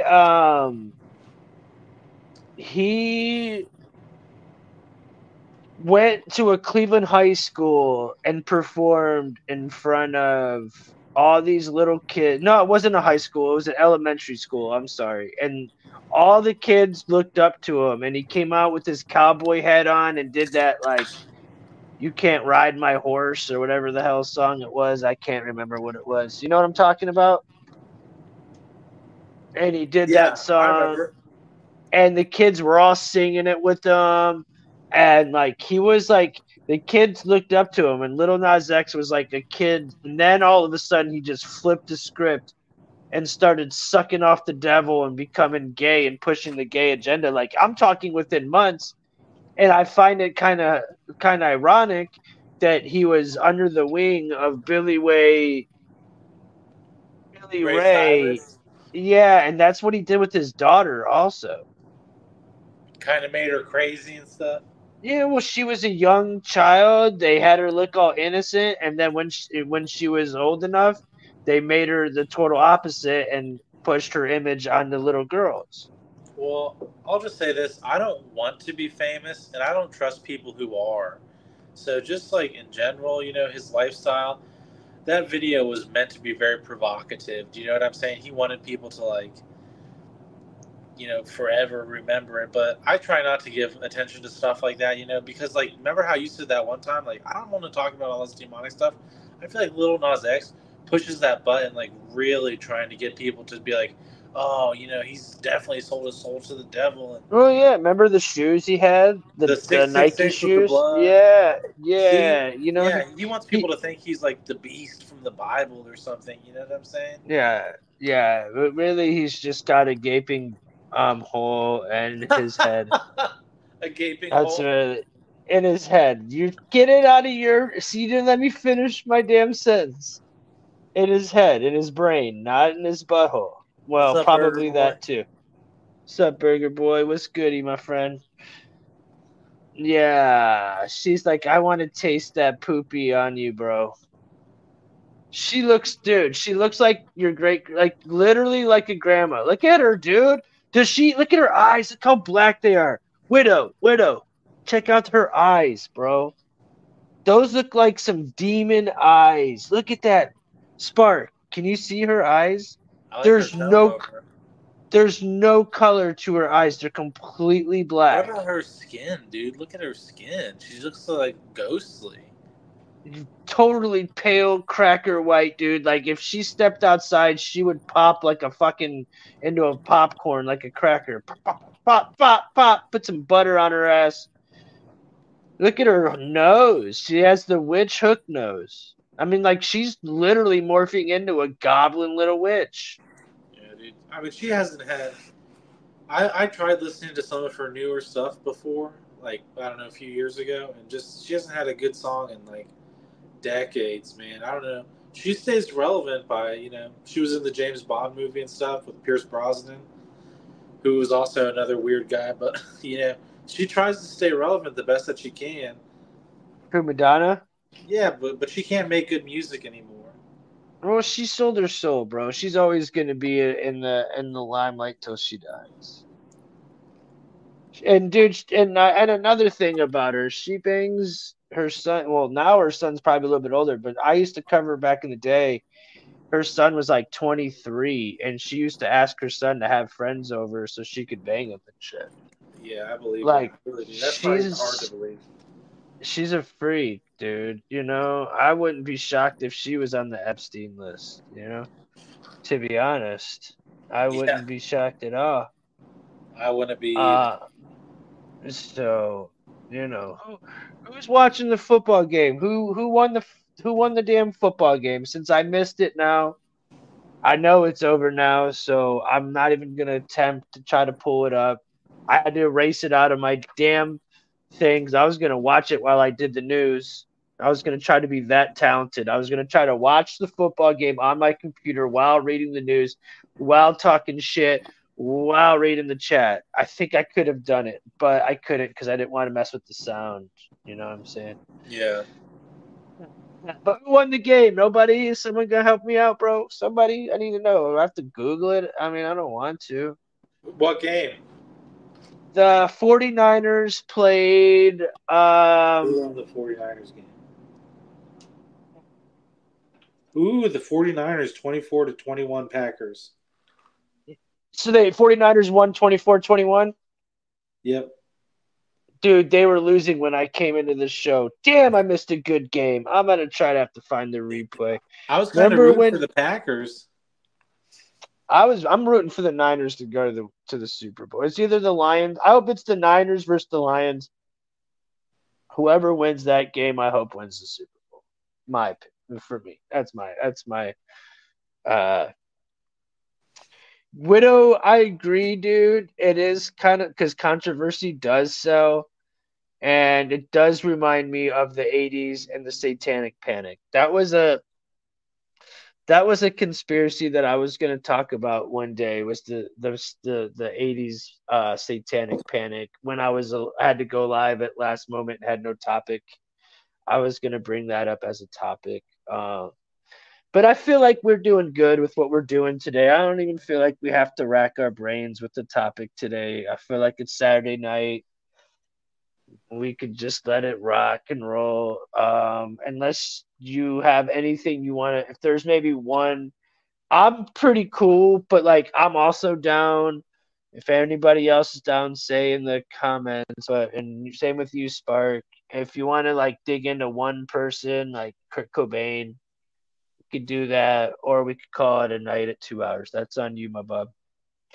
I'm down for either one. Yeah, my wife's come in here twice and asked me when I'm gonna get off. So whenever it's been 2 hours, I probably have to be polite. You know what I'm saying? And wife's nice little hiney with the massage gun I bought off Amazon. Do that, brother. That's what a man would do. I wish we would have went live after the fucking football game. Oh, we should have delayed the game one. We should have delayed the show 1 hour, and got to see the end of the game. I'm up for any topic or talk. Up to you guys. I just jumped in here. I mean, you know, I mean, he's got to take off. I mean, I can sit around for a minute or something, but like, I can't really, you know, the one topic I guess we could talk about, I guess, is Kurt Cobain, man, just for the fact that just because that was pretty sketchy, and like, we could get on that. So what do you know about it, Widow, and what do you know about it, Spark? Well, I feel like some musicians are a little bit more in tune with the pulse of society. In a nice word, some people might even say that some musicians are like prophetic. You know what I'm saying? But Kurt Cobain was very influential. Okay, so I feel like maybe he died in a way that wasn't honorable, and then they tried to change it a little bit. But as far as like how he died, I don't know exactly. Okay, I'm going to say that. I mean, I've heard that she like put needles in there. I mean, see, but already I feel like I don't know if I believe that. You know, so I personally, have you seen the documentary of with the lawyer that she, or not the lawyer, I'm sorry, with the private detective that she had hired to, and he ended up recording every single thing, and he played like all the, dude, it all flipped on her, dude. You know what I'm talking about or no? No. Yeah, so there's a documentary out there, and it has her private investigator that she sent after Kurt because Kurt actually was going to leave her for a member of her band Hole. She actually had spiked his alcohol, his wine, with a pharmaceutical and he had overdosed and almost died in Rome. And that was, so she tried to kill him already once. He had wrote her a note telling her he was going to divorce her. And that had happened. And then he had gone missing, but like, you know, there's many rumors, but they, you know, the stories don't match up with the people that lived in the house with them and that were around. Let's see, who do we have? We got, I don't trust this person. I'm not even messing with it. Who is that? What does it say? It says Davey. Nah, not into the chat, Davey. Yeah, you weren't in the chat the whole night, bro. I you got to show your face somehow before I can let you on. Turn on your camera real fast.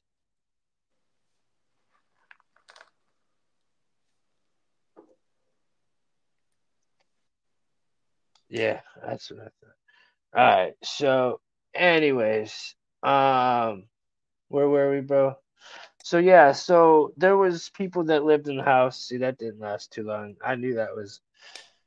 We know your games. You ain't all that sleep, my friend.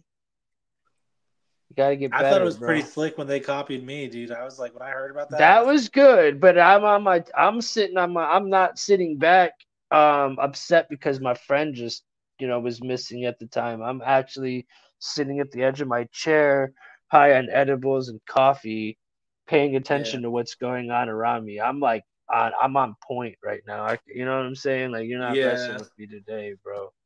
You caught me slipping the other day, and that's fine. Yeah. So, anyways, but yeah, so Kurt had some shady roommates, and then when they found him with a like a lethal dose of heroin in him, and where the gun landed and where the bullet landed didn't add up, and he was shot, and they say he was murdered, bro. And I believe that. I believe it. And the Lord, let's find this guy's name. But that's, you know, in my opinion, let's see. The FBI releases Kurt. Like, dude, here we go. He on Unsolved Mysteries. It's even an unsolved mystery, dude.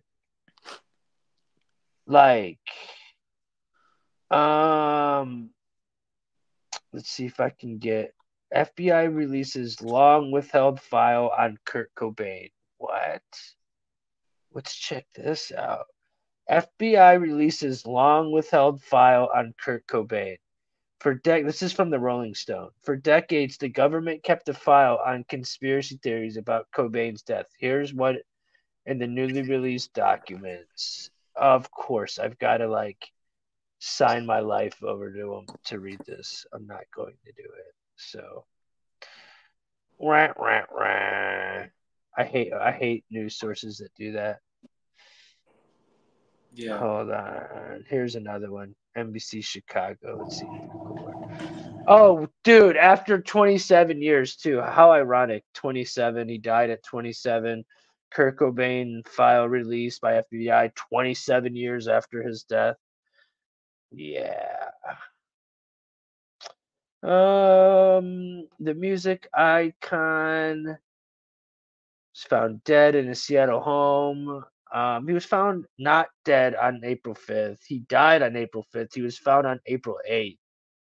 See, they already effed up the story, and I'm not even one sentence into it. 27 years ago, he was 27 at the time, and police believe Kurt killed himself with a single-shot blast to the head and a suicide note that wasn't also all the way in his handwriting. It was in two different handwritings, by the way. The public, and I remember this, dude, when the FBI released, it was on my birthday. It was on my birthday. For me and the facts, it didn't and I'm gonna go back to the article, but I'm gonna read what Widow said. He said, "For me and the facts, it didn't make sense due to the lethal amount of heroin in his body that he could kill a horse. He wouldn't have been able to shoot himself, according to." I agree, Widow. And if you watch that documentary, they make it very clear in that documentary that he could not do both. And let's keep it 100. I know people that can take in a lot of drugs that they say would kill somebody, and people are walking around doing it. So, I mean, I'm not going to rule out that the man couldn't do like a super lethal amount of drugs, but why do that and then shoot yourself, though? You dig what I'm saying? Like, if you're going to do that amount, you're probably going to pass out or puke or something. Why would you even shoot yourself? I don't know. I feel like that was the cover up for sure. I don't know. It's crazy, but if you've ever, like, I saw someone one time overdosing on heroin in front of me, and they were turning blue, and I just started slapping them until they came to, and I could probably save their life, honestly. Dude, I told this story on here before. I don't know if you remember it, but I was going to college in Akron, right? And there was a party on campus on the street that we lived on, and there was like on that street, it was like the main street where all the parties were. And you could just go from like house to house. I'm sure you've been to, you know, some campus parties or something at one point in your life where you can just sort of go from house to house. And there's just tons of parties, you know. And I just knew like 3 or 4 houses of people that lived on the same street as me. So we would be all over the place, you know. And we were at this party, and I was with my dude who didn't go to the party. He didn't go to college. He was just there visiting. We were playing poker. Long story short, somebody overdosed. He was locked in the bathroom. I didn't know anybody at the party.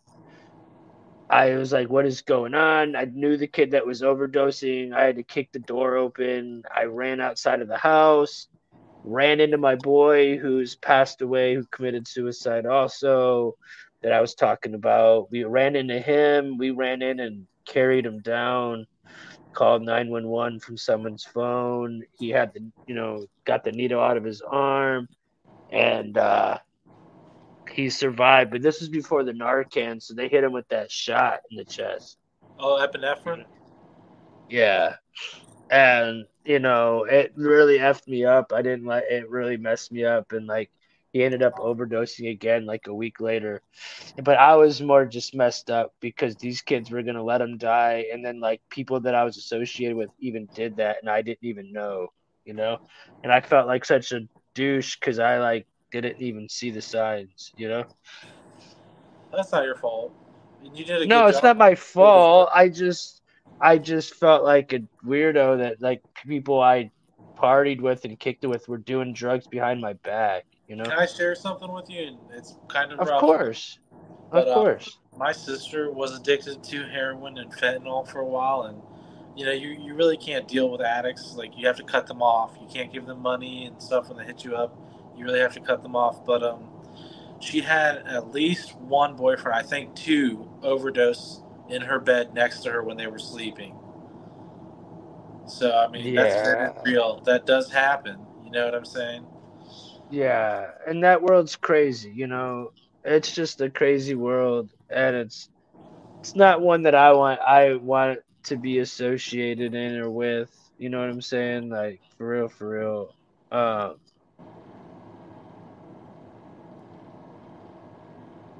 Yeah, did you read the private chat?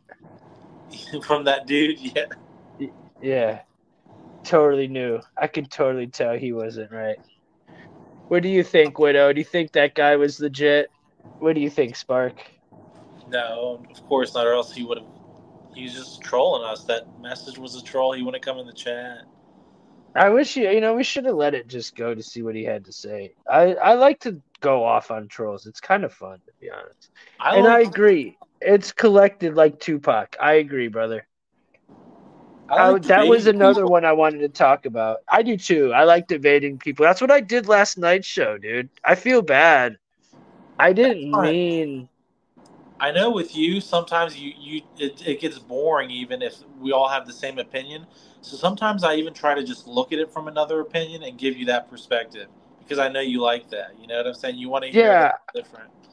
I want to hear opposite. I don't want everybody to agree. How does this make sense? Give me the how this makes sense to somebody. You know? Yeah, and I try to come as logical as I can to people. I know I'm pretty strong-headed. But I'm actually pretty open to other people's feelings and thoughts. I truly am. I'm just strong on my own opinions. You know what I'm saying? No, he wasn't in the chat, brother. So that being said, he probably was a troll. What, you know what I'm saying? He wasn't even in the chat. Yeah, in the backstage, he said, "No, I'm not a fruit." To us. Yeah, like, dude, I seen it a mile away. The name. It was the name for me. It was the name. So, but at the end of the day, Tupac's murder too, man. That was a bunch of BS. What they're doing with this murderer now is BS. It's not his murderer. It's actually really stupid. Tupac's another one. He had his finger on the pulse of society. He was rapping what people were feeling, you know what I'm saying? He was gaining a lot of popularity. And he was going to leave Death Row. He was literally trying to leave Death Row, and that's when they killed him because he's worth more dead than alive. Same with Biggie. He was going to leave Bad Boy. Puffy, you know, went and killed Biggie. Dude, I've heard that before. Dude, he's going to get arrested for it. He's being investigated for it right now. Let's see if I can pull it up. He's being investigated for it right now, dude. Puffy being investigated. Yeah, yesterday, dude, I went for 2 hours about all that, about like what I was talking about yesterday. With the chemtrails and everything, dude. I went for 2 hours debating that RJ dude, but it wasn't that bad. Puffy being investigated for Biggie's death, dude. Puffy's an evil ass dude. We never really talked about him. You know, FBI reveals here. Let's see what it says. Hope this isn't crappy, guys. Forgive me if it is. Okay?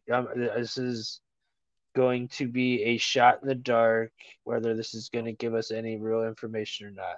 But it is saying FBI shares some stuff about Biggie. So let's see what they say.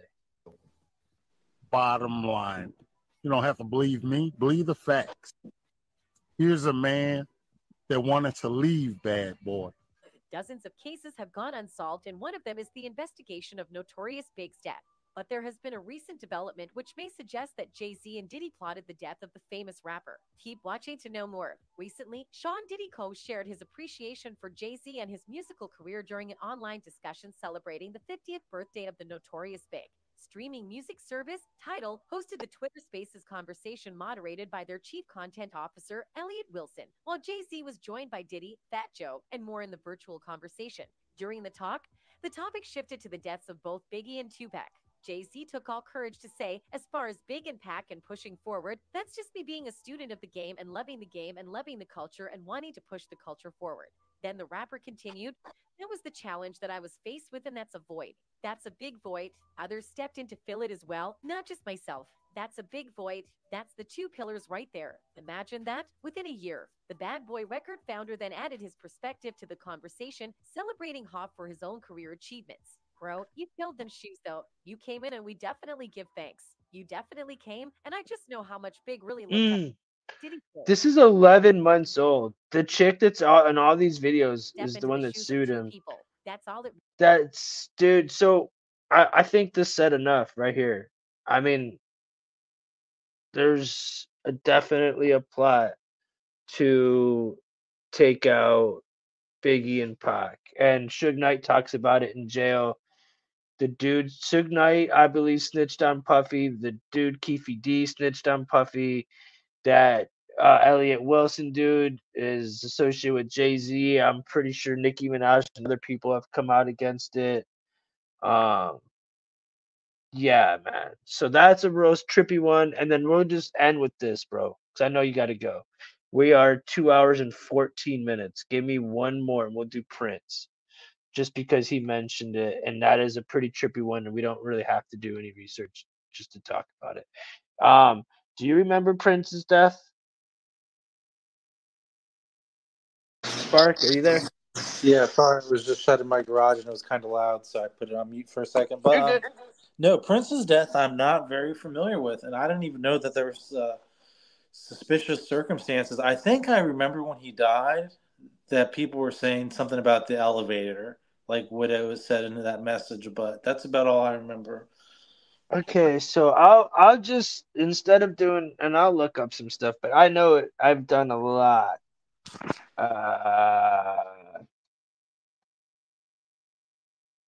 On him. But he first off, he had did two shows back to back, and he had overdosed after the two shows on a Warner Brothers airplane from Percocets. And it was actually 512 Percocets. So they were pills. And this is what was the report. Now, this is not what I believe. This is what is the report, and I'll tell you what I believe. So the report is he was on a private plane. He did a private show. Now, and he had taken some, if anybody knows what those are, that's 5 milligram Percocets. He ate some on an airplane, and he overdosed on the airplane, and they had to stop and take him to the hospital. On the way back, so that was, let me see if I can get this. When did he overdose on the airplane? See if they... Because so they say he was, when he got home, he ended up dying of a fentanyl overdose in his elevator. Well, I heard that he was on the airplane and overdosed on the actual airplane that was owed by Ted Turner, who is from Warner Brothers. And if you remember, he had beef with Prince back when he came out as the symbol. And so it goes that far back. So I heard that they just put his body in the elevator and he had actually died on the airplane that night. Prince had many years of long battle against Warner Brothers. He changed his name to a symbol to be able to be free from the Prince and release music under his own label. Yeah, at Paisley Park. Exactly. Good job, Widow. Thank you. Yeah, he changed his name, and then that's where he had his overdose, was on the people's private jet.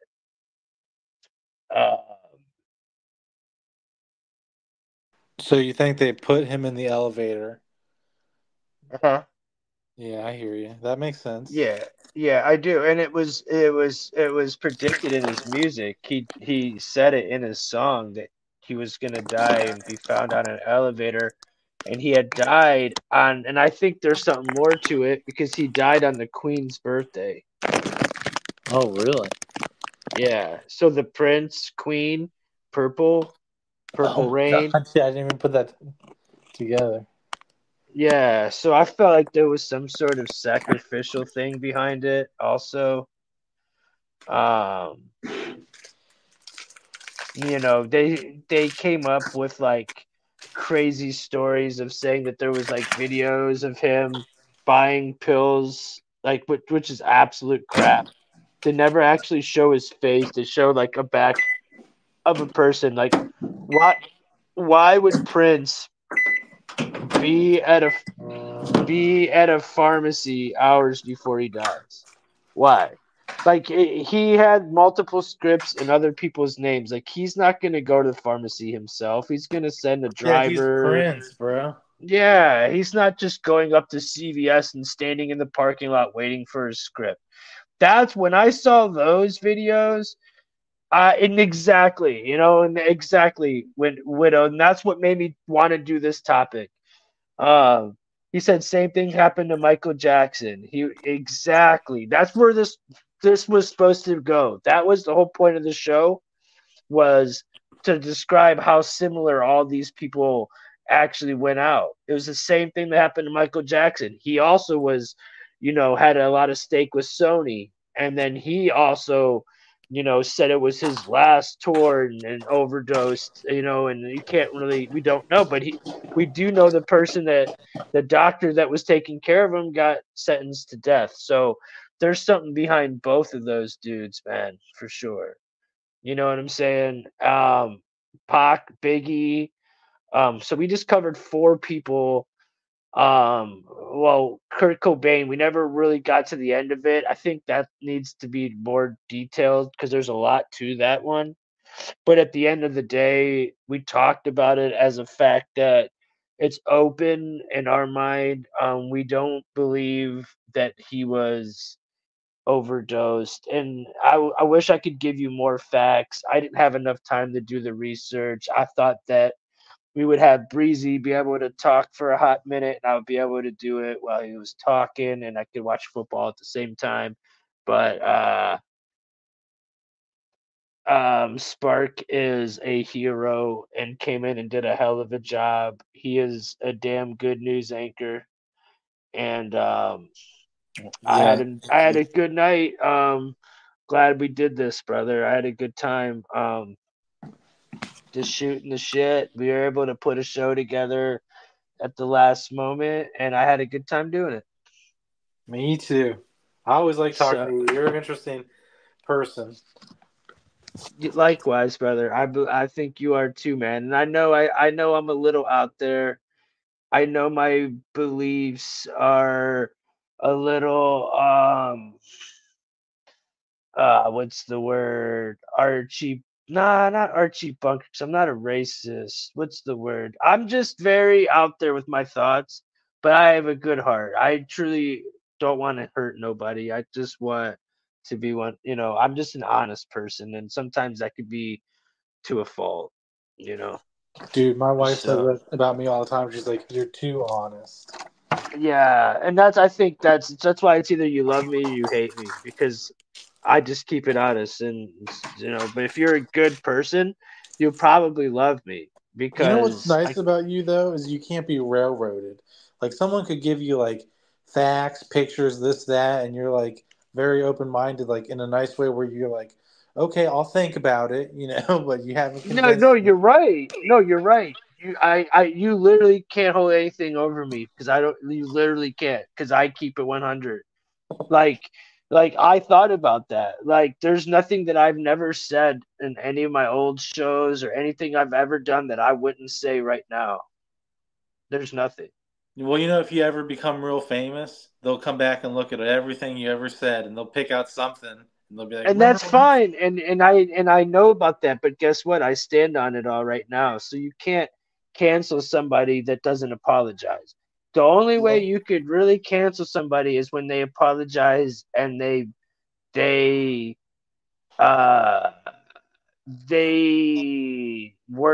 actually give that credence. If you just say, I don't care, this is who I am and what I do, and you move on, the people that mess with you are still gonna mess with you.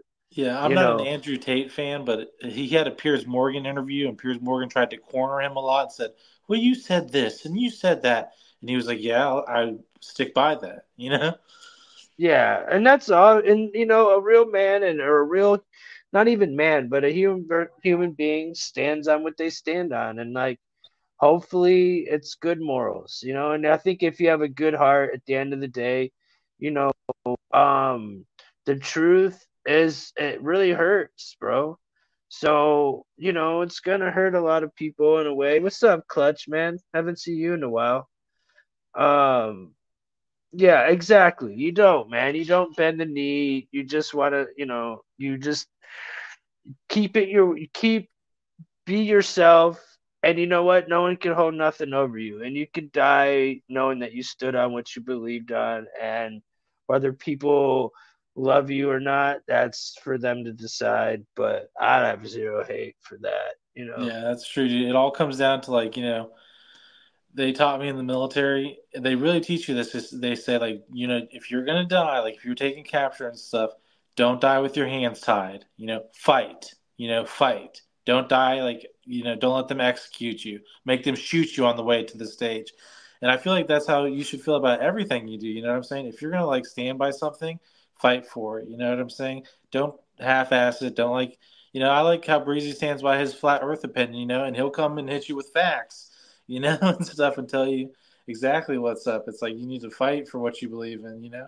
Don't let somebody tell you something's not real, or don't let somebody tell you that's how it is. You know what I'm saying? So much stuff that we learn about in school and stuff is like just propaganda, and you really need to purify your mind, you know?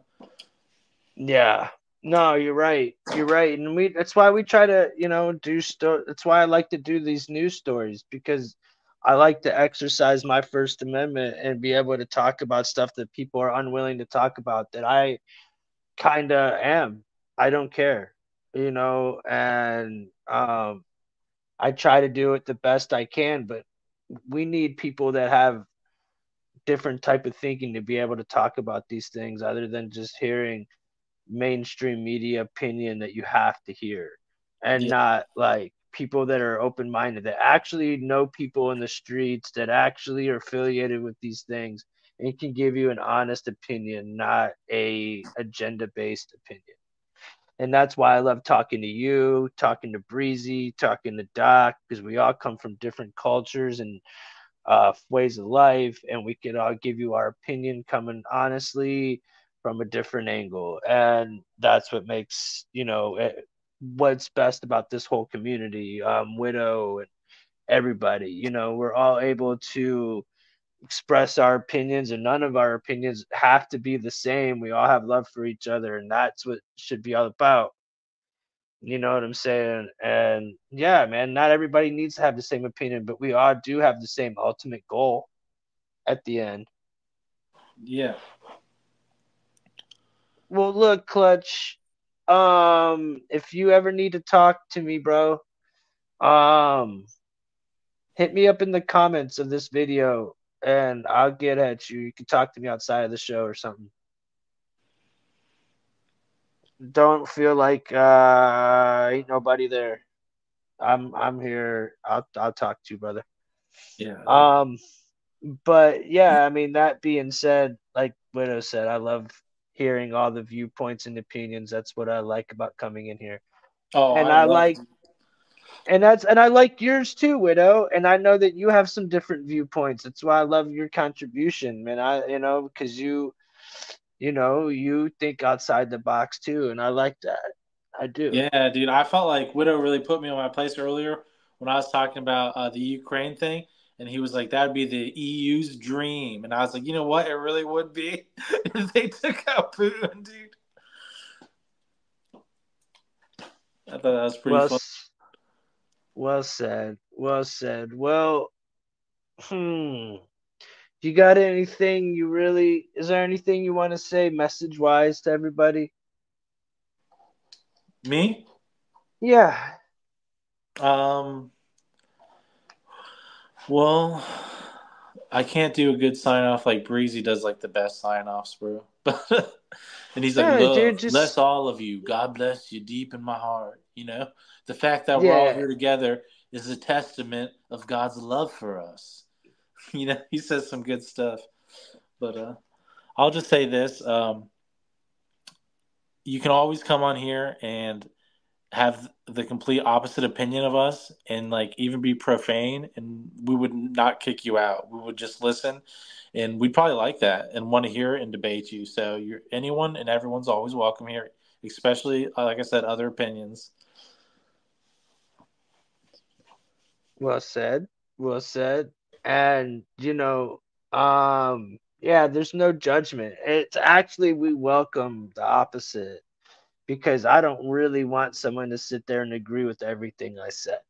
Like, honestly, I mean, that's why I try to go be egregious as I possibly can, because I know no one's going to match that energy. You know, I let somebody else take the high road. I don't care. It's all good. It's all good, man. I'm cool with that. So, I mean, I'm the same guy that, I'm going to be honest, I'm the same guy that truly enjoyed watching Kanye on Alex Jones. Oh, my God, dude. So, you know, I laughed really hard during that. So I'm not one to judge. I thought Kanye was having his moment. And if people could get past the trolling and understand he was just exercising his first moment, his first amendment, then you realize that it wasn't as deep as it really was. You know what I'm saying? So, but that's just me being open-minded, man. There's no hate in me. I just thought it was funny. I love comedy. I love humor. Yeah, you bet it, Clutch. I have faced a ton over 20. Okay, you guys are just BSing. Cool. I love you guys, man. So, yeah, that being said, man, y'all have a beautiful weekend. Clutch, keep your head up, brother. Holler at me in the chat if you need to. Widow, man, you have a good rest of your weekend. We're not going to be doing a show tomorrow.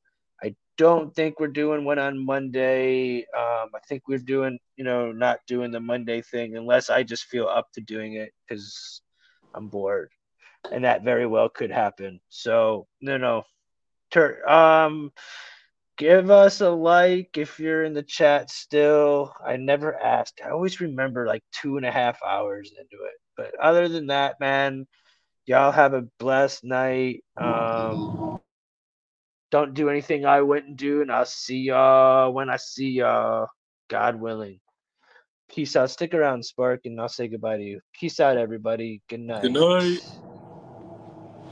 Peace.